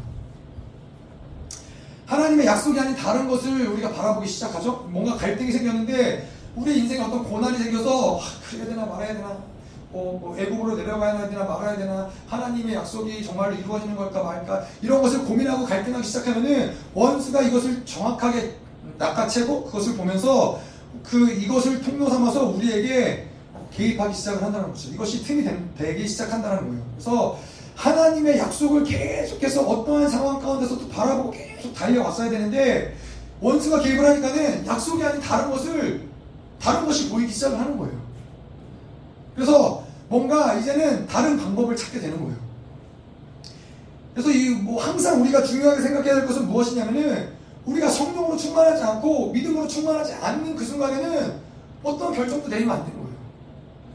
그, 그때 뭔가 이 길이 보이는 것은 하나님이 예비하신 길이 아니라 철저히 원수가 만들어 놓은 길이에요. 얼마나 많은 시간 우리가 성령 충만하지 않은데 선택하고 결정해서 인생에 고난당하고 고통당하고 후회하는 인생을 많이 살았어요. 우리는 철저하게 그러한 모든 성령이 충만하지 않고 믿음이 떨어지고 절망스럽고 낙심할 때에는 어떤 결정도 내리지 않고 계속 멈춰서고 하나님이 다시 우리를 성령 충만하기까지 기다리고 그때 비로소 이제 결정을 내리고 결단해야 된다는 것이죠. 그래서 하나님은 분명히 그럼에도 불구하고 이 모든 것들을 협력해서 선을 만드세요. 협력하여서 선을 만드시지만은 이 그럼에도 불구하고 협력, 협력해서 선을 만드시나 이러한 영적 손실을 굳이 우리가 통과할 필요는 없다는 것이죠. 자 그래서 아브라함의 불신앙은 무엇이에요? 흉년이 들자 애굽을 보고 예, 애굽으로 이제 떠나가게 된 거죠. 하나님의 말씀이 이끄시는 대로 지금까지 아브라함이 왔지만은 애굽으로 가는 것은 하나님이 말씀하신 적이 없으세요. 하나님의 말씀에 득필림을 받은 것이 아니라 환경과 이 어떤 이 조건과 고난을 보고서는 인생의 방향을 틀어버린 거예요. 인생에 나아가는 방향을 틀어버린 거예요. 자, 근데 이런 외부적인 조건들, 인생에서 어떤 사람이 됐든 고난이 됐든 어떤 결핍이 됐든 이러한 것들이 우리 인생을 인생의 방향을 바꾸도록 내버려주면 안 된다는 거예요. 외부의 힘으로 내 인생을 바꾸는 어떤 이런 것이 작용하는 것이 아니라 하나 오직 하나님만이 우리 인생을 방, 향을 정하실 수 있는 분이어야 되지. 근데 뭔가 상황이 어려우니까 인생을 바꾸면 그 인생은 또또 다시 뭔가 이 고난과 고통과 이, 이 어려움과 이러한 다시 원점으로 돌아가는 흐름 가운데로 들어갈 수밖에 없다는 것이죠. 자, 그래서 우리가 믿는 믿음은 무엇이에요? 하나님이 외부에서 오는 어떤 요소보다도 외부에서 작용한 어떤 힘보다 어떤 상황과 환경과 고난보다도 하나님은 크시다라는 걸 믿어야 된다는 거예요. 하나님이 크시기 때문에 인생의 환경과 고난에 요동치는 것이 아니라 그분을 붙잡을 때 그 환경과 고난을 돌파하게 하시고 그 모든 고난 가운데서도 우리를 이끌어 가신다는 것이죠. 아멘. 11절 그가 애굽에 가까이 이르렀을 때 그의 아내 사라에게 말하되 내가 알기에 그대는 아리따운 여인이라 예, 사라가 나이가 60이 넘었을 텐데 아브라함이 콩깍지가 씌어서 그런지 뭐 모르겠지만은 미인이라는 거죠. 근데 뭐 뒤에도 보면 애굽 사람이 볼 때도 아리따운 여인이라는 거예요. 뭐, 뭐 예전에는 그럴 수 있었나 모르겠어요. 뭐 하여튼 근데 이제 중요한 것은 무엇이냐면은 사라가 미인인 것이 아브라함에게는 축복일까요? 아브라함에게는 그것이 축복이었어요. 아름다운 아내가 있다는 것이 우리 인생 가운데 저주겠어요? 축복이지. 아브라함에게 아름다운 아내, 뭐 이런 좋은 아내가 있다는 것이 아브라함에게 분명히 축복이었는데 지금은 이게 아브라함에게는 넘어지는 걸리는, 걸리는 돌이 되는 거예요. 무엇을 이야기하냐면은 하나님의 임재 가운데 머물러 있을 때에는 사라가 아름다운 것이 축복이에요. 근데 아브라함이 자기의 계획과 방법을 따라서 하나님의 임재를 벗어나자 하나님의 축복이었던 것들이 이제는 하나님의 저주가 되기 시작하는 거예요. 인생의 걸림돌이 되기 시작하는 거예요. 하나님의 임재 가운데 있을 때는 이러한 영광스러운 예배, 이러한 영광스러운 교회, 하나님의 이러한 기도할 수 있고 기도의 자리가 있고 예배를 드리는 것이 우리에게 놀라운 축복이라고 여겨지지만은 하나님의 임재를 떠나가니까는 기도하는 것이 우리에게 인생의 짐이 되는 것이고 예배를 가야 되는 것이 인생의 짐이 되는 것이고 내가 주일 주일만 아니면은 가서 뭐 공무원 시험도 보고 뭐 이럴 수 있는데 이러한 이런 모든 것들이 다 걸리는 독이 된다는 거예요. 그래서 우리에게 중요한 거는 하나님의 임재 가운데 있느냐, 임재 밖에 있느냐. 뭐 저 사람 때문에 내 인생이 망했어. 누구 때문에 인생이 망했어. 내 누구 때문에 내 인생이 이렇게 억울하게 됐어. 이게 아니라 우리의 모든 인생의 문제는 어디에 있느냐? 하나님의 임재 밖에 머물러 있기 때문에 이 모든 것이 우리에게는 두려운 요소가 되는 것이고 불안, 부, 불안한 요소가 된다는 거예요. 12절 말씀 볼게요. 애국 사람이 그대를 볼 때 이르기를 이는 그의 아내라 하여 나는 죽이고 그대는 살리리니. 예. 그래서 이렇게 임재 바깥으로 나간 삶의 모습은 그냥 불안하고 염려하고 더 나아가서 두려워하는 삶으로 계속 인생을 인생을 몰아가는 것이죠. 항상 그런 인생은 하나님의 임재 밖에서 살아가는 인생은 항상 최악의 상황을 고려할 수밖에 없어요. 내가 이렇게 있다가 가장 어려운 상황이 되면 어떡하지? 내가 이렇게 됐다가 저 사람이 나를 배신하면 어떡하지? 항상 늘 가장 안 좋은 시나리오를 쓰며 걱정하고 염려하는 삶을 살아가, 살아가게 된다는 거예요.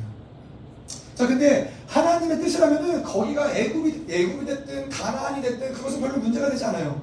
하나님의 임재가 있는 곳이라면 그것은 별로 문제가 되지 않는 거예요. 하나님의 임재가 있는 곳이라면 항상 자신감이 있는 것이고 항상 당당한 것이고 내 임재 바깥으로 나아가기 때문에 임재 바깥에 머물러 있기 때문에 불안한 것이고 두려워하는 것이고 그래서 참 재밌는 것이죠. 우리가 임재 가운데 있을 때는 뭐 우리 옆에 분에게 한번 인사할까요? 너가 있어서 참 감사하다. 당신이 있어서 참 감사합니다. 되게 어려워하시네요. 당신이 있어서 참 감사합니다. 근데 임재 바깥에 가면은 뭐라고 얘기하냐면은 너 때문에 안 되는 거야. 너 때문에 내 인생이 이렇게 꼬이는 거야. 똑같은 사람이고 똑같은 조건인데 하나님의 임재를 벗어나면은 모든 것들이 우리 인생에 걸림, 걸림에 돌이 되는 거예요. 그래서 다른 사람을 탓할 게 없는 거예요. 내가 하나님의 임재 가운데 있으면은 복이 안 되는 것도 하나님이 복, 복으로 삼으시고 복되게 하시고 그것을 우리의 인생 가운데서 하나님의 축복으로 만드시는 것이지 임재 바깥에 있기 때문에 우리의 모든 것들이 다 원망할 만한 것이 되는 것이고 저주할 만한 것이 되는 것이죠. 자, 13절 말씀 볼게요. 원하건대 그대는 나의 누이라 하라. 그러면 내가 그대로 말미암아 안전하고 내 목숨이 그대로 말미암아 보존되리라. 하나님의 임재를 떠나니까는 인생은 여기까지 가는 거예요. 인생의 비참한 데까지 가는 거예요. 만, 이 아내를 팔아먹는 데까지 가는 거예요. 뭐 감사한 거는 여기 계신 분들은 아내를 팔아먹으신 분은 안 계시겠죠. 팔아먹었다가 되찾으셨나요? 잘 모르겠지만 팔아먹으신 분들은 없으시겠죠.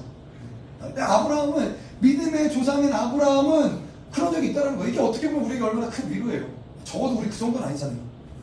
적어도 아브라함처럼 아내를 팔아먹거나 뭐 저는 한번 그런 적이 있었어요. 아내를 팔아먹진 않았지만은 미국에 있을 때 아내와 함께 산책을 하다가 길가에서 이제 큰 개가 짖는 것을 네, 길가 길, 뭐 이렇게 집 안에서 울타리 안에서 큰 개가 짖는 것을 보고 깜짝 놀라서 네, 시간이 지나고 보니까 아내 뒤에 숨어 있더라. 뭐 제가 의식한 건 아니었어요. 의식은 아니었어요. 저도 모르게 네, 눈을 떠보니 아내 뒤에 숨어 있더라. 그런 적은 있었지만 아내를 판 적은 없죠. 설마 제가 아내를 팔아먹었겠어요. 근데 이 하나님의 임대를 떠나가면은 그렇게까지 되는 거예요. 우리가 정, 야, 정말 인생의 밑바닥 그렇게까지 될까? 거기까지 가는 거예요. 마누라 등쳐먹고, 예, 뭐 자식들 팔아먹고, 그런 데까지 갈 수 있다는 거예요. 예, 믿음의 사람, 아무리 믿음의 사람일지라도 믿음을 잃어버리면은 생존 본능의 두려움까지 가는 거예요. 먹고 사는 것에 매여서, 아, 내일은 어떻게 먹고 살지? 무엇을 해야 되지? 무엇을 내가 이 직장에서 잘리면 어떡하지? 이런 것에 매여, 생존에 매여서 살아가는 인생으로 예, 떨어질 수밖에 없는 것이죠. 예, 목구멍이 포도청이 되는 거예요. 목구멍이 포도청이 된다는 표현을 제가 잘 몰랐는데 보니까 그러더라고요. 먹고 살기 위해서는 해서는 안 될지 마서도 서슴치 않는다라는 거예요. 하나님을 믿는 사람들이 왕이라는 존재, 왕의 존귀와 영광을 가진, 가진 사람들이 먹고 살기 위해서 그런 일들을 할 수 없는 거잖아요. 근데 하나님의 임재를 벗어나면은 그렇게까지 된다는 거예요. 우리 안에 밑바닥에 있는 더러운 것들이 드러난다는 거예요. 14절? 어, 15절인가요? 네.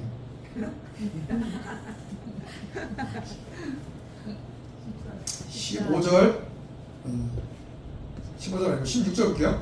이에 바로가 말미암아 아브라함을 후대함으로 아브라함이 양가 소와 노비와 암수 나귀와 낙타를 얻었더라. 그래서 아브라함이 아내를 팔아먹고 예, 좋은 걸 많이 얻었어요. 양과 소와 나귀와 낙타를 얻어서 좋은 걸 많이 얻었어요. 아브라함이 기뻤을까요?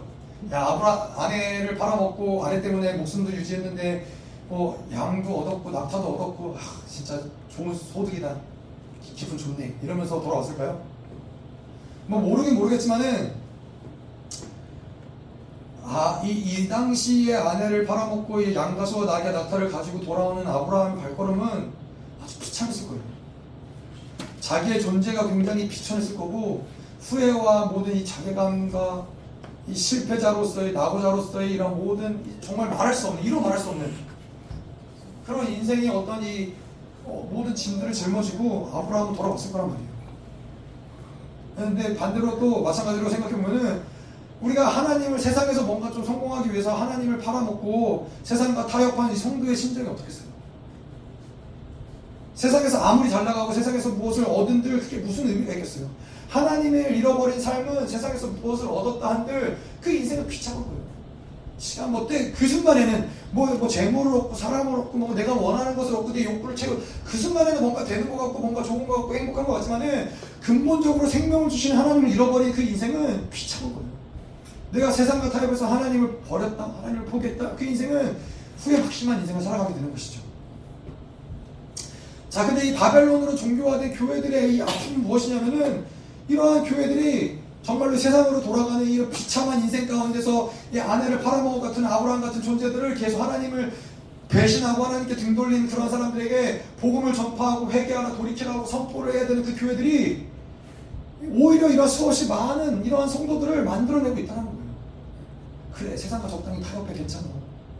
아유 뭐 주일 매번 어떻게 지킬 수 있어. 사업하다 보면은 뭐 한 달 정도 빠질 수 있지 뭐. 그래도 다시 돌아오면 되는 거지. 뭐. 아니 뭐 사업하다 보면 술도 좀 마시고 그럴 수 있지. 교회에서 이렇게 세상을 타협하면서 이런 이 성도들의 비참한 성, 인생을 만들어내는 거예요. 완벽한 실패자로 하나님과 완전히 분리되고 하나님을 잃어버리고 하나님을 떠나서 완벽한 실패자로 만드는데 교회가 동조하고 있다는 것이죠. 얼마나 마음 아픈 이야기예요. 17절 여호와께서 아브라함의 아내 사례의 일로 바로와 그 집 그 집에 큰 재앙을 내리신지라. 자, 하나님 분명히 아브라함을 복의 근원으로 만드셨어요. 근데 제가 뭐 이야기했지만은 복의 하나님의 복을 주셨다는 것은 무엇이냐면은 하나님의 아브라함을 통해서 아브라함을 영접하고 아브라함 적된 자들에게 복이 되기도 하지만은 또한 아브라함을 저주하는 자들에게는 하나님이 그를 네, 또 저주하기도 한다는 거예요. 근데 오늘 이 말씀에서 중요한 것은 무엇이냐면은 하나님이 하나님이 가 있어야 돼. 하나님이 부르신 자리에 아브라함이 있지 않자 무슨 일이 생기냐면은 재앙이 임하는 거예요. 그냥 기근 기근을 피해서 자기가 살기 위해서 생존을 따라서 애굽에 내려왔는데 아브라함만 재앙 가운데 고난을 당하는 것이 아니라 부르심을 떠난 그 아브라함의 주변에 있는 사람 바로까지도 애굽까지도 재앙이 임하는 거예요. 그것이 부르심을 받은 사람들의 무서움이라는 거예요. 하나님을 부르신 자들이 부르신 자리에 있는 것이 축복인 것이고 부르신 자리에 있을 때 그 사람을 통해서 하나님의 복이 흘러 들어가는 것이지 하나님의 부르신 자리가 아닌 다른 곳에 내가 있으면서 그곳에 있을 때에는 그 임재를 벗어났을 때에는 나를 통해서 저주가 흘러가는 거예요. 이게 얼마나 무서운 일이에요.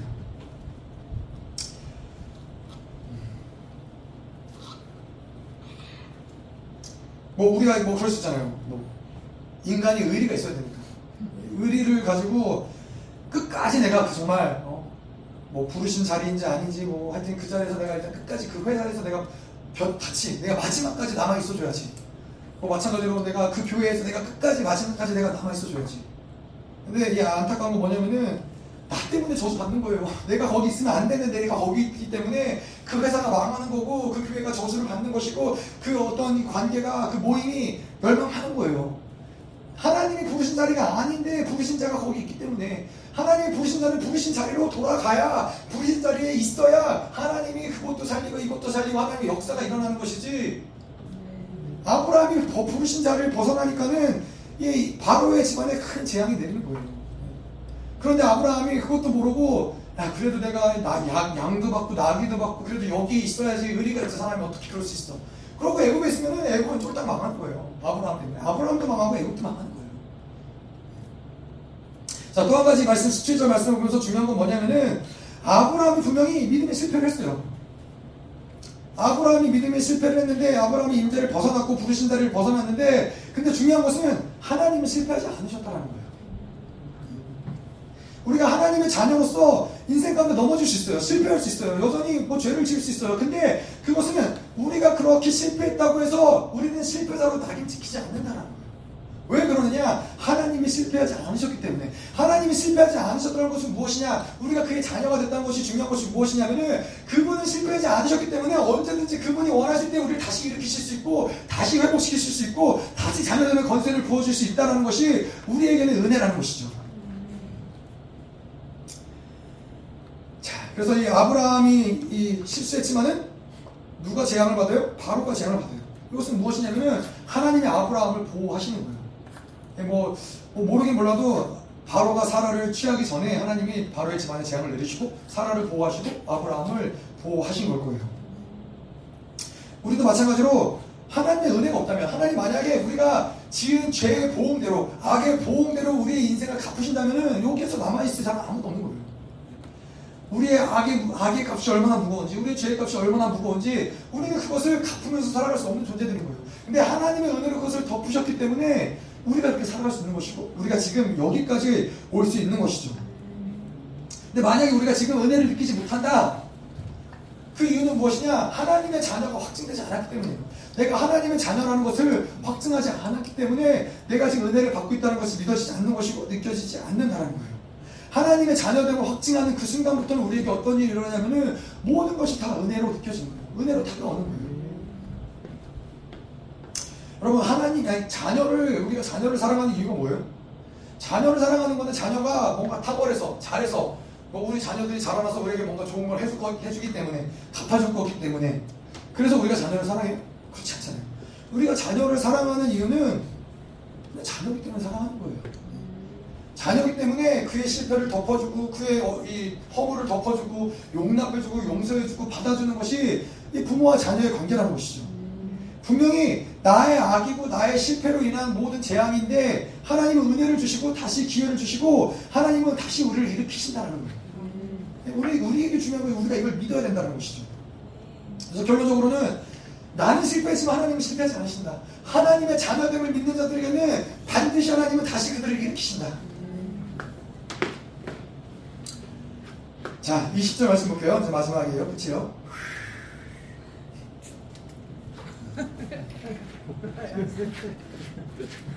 목사님 항상 그런 얘기 하셨어요. 이 예배를 쭉 드리면서 예배가 이제 끝날 때가 돼서 하나님의 은혜 가운데 받은 은혜에 감사, 감사해서 할렐루야 외치는 사람도 있고 또 한편에 부르는 와 드디어 예배가 끝났구나 라면 이제 할렐루야 외치는 사람이 있는데 저희 가족 중에도 있는지 몰랐네요. 자 20절 바로가 사람들에게 그의 일을 명하면 그들이 그와 함께 그의 아내와 그의 모든 소유를 보내었더라. 자 이제 아브라함이 애굽에 내려갔다가 다시 다시 원점으로 돌아온 거예요. 다시 원점으로 돌아왔는데 아브라함의 불신앙이 결국에는 이 아브라함으로 다시 먼 길을 돌아서 원점으로 돌아오겠어요. 어, 하나의 소득이 있다면 무엇일까요? 하나님이 나를 사랑하는구나. 이것을 얻었다면 얻었다면 얻은 것이지만은 근데 사실은 굳이 이런 방법이 아니더라도 우리는 하나님의 사랑을 늘 확증할 수 있고 확인할 수 있는 것이죠. 그래서 오늘 우리가 배워야 될 레슨은 무엇이냐면은 우리가 이러한 불신앙, 이러한 실패 가운데 있더라도 하나님이 우리를 은혜로 일으키신다는 것을 믿어야 돼요. 그래서 아브라함처럼 괜히 우리의 불신앙의 어떤 결론을 가지고서는 다른 곳에 기웃거리다가 이런 재앙의 통로가 되어지고 이런 계속해서 하나님 하나님부터 멀어지며 다시 이렇게 뭔가 돌아와야 되는 그런 여정을 만드는 것이 아니라 계속해서 때로 넘어지더라도 즉각적으로 하나님의 은혜를 받아들이고 일어나 다시 이런 실패와 낙심 가운데 있더라도 다시 온전하게 일어나는 것을 받아들여야 된다는 것이죠. 아멘. 자, 그래서 오늘 우리가 이 창세기 12장의 말씀을 봤는데 아브라함의 인생의 여정은 무엇이냐면은 하나님이 이러한 믿음을 계속해서 성장시키는 거예요. 그래서 우리가 이 하나님의 예정이라고 이야기를 하잖아요. 하나님의 예정은 무엇이냐면은 하나님의 고집이라고 표현을 해요.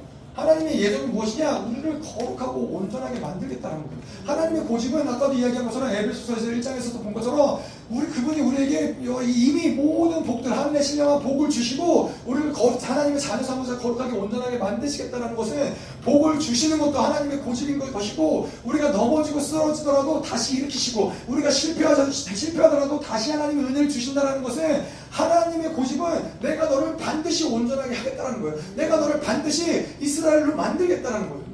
또 우리는 현재 지금 나의 어떤 상황, 나의 어떤 모습에 실패하고 절망하고 좌절할 것이 아니라 오늘도 눈을 들어서 하나님의 은혜를 바라보라는 거예요. 하나님 오늘도 우리에게 그분의 은혜를 부어주시고 나의 실패를 덮으시고 죽음의 순간에서도 의를 일으키시는 그분이 우리와 함께 동행하시기 때문에 오늘 우리는 또 이 보이지 않는 그 길, 믿음으로 그 길을 갈 수 있다는 것이죠. 아멘. 우리 같이 기도하겠습니다.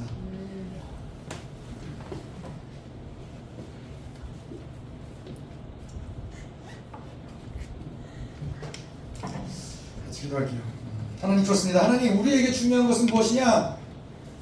하나님 당신이 우리를 구원하셨다는 것입니다. 하나님 우리에게 중요한 것은 무엇이냐면은 하나님이 우리를 자녀 삼으셨다는 것입니다. 하나님.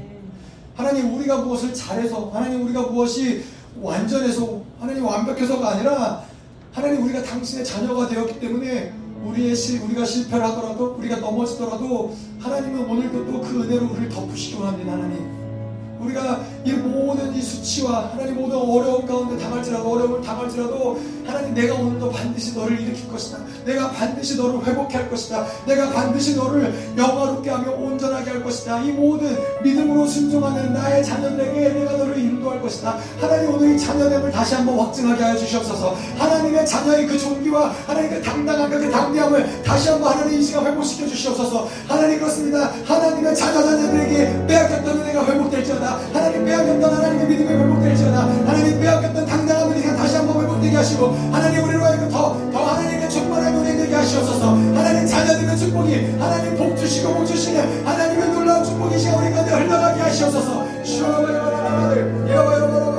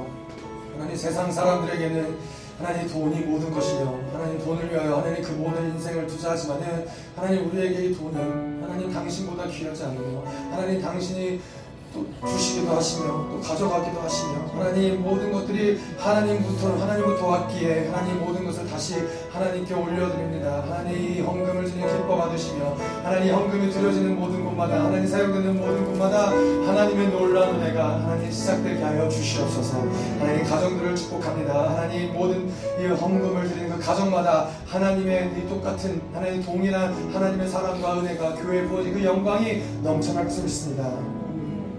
이제는 교회 머리 되신 우리 구주 예수 그리스도의 은혜와 아버지 하나님의 끝없는 사랑과 성령 하나님의 내주 교통 위로 충만케 하시는 역사가 하나님 오직 당신의 은혜로만 살기로 결단하는 사랑하는 성도들과 그 가정과 직장과 자녀와 기업과 비전 위에 이 나라 민족과 전 세계에 파송되는 사랑하는 선교사들과 생명사역과 열방교회 위에 이제로부터 영원토록 함께하기를 축원하옵나이다. 아멘.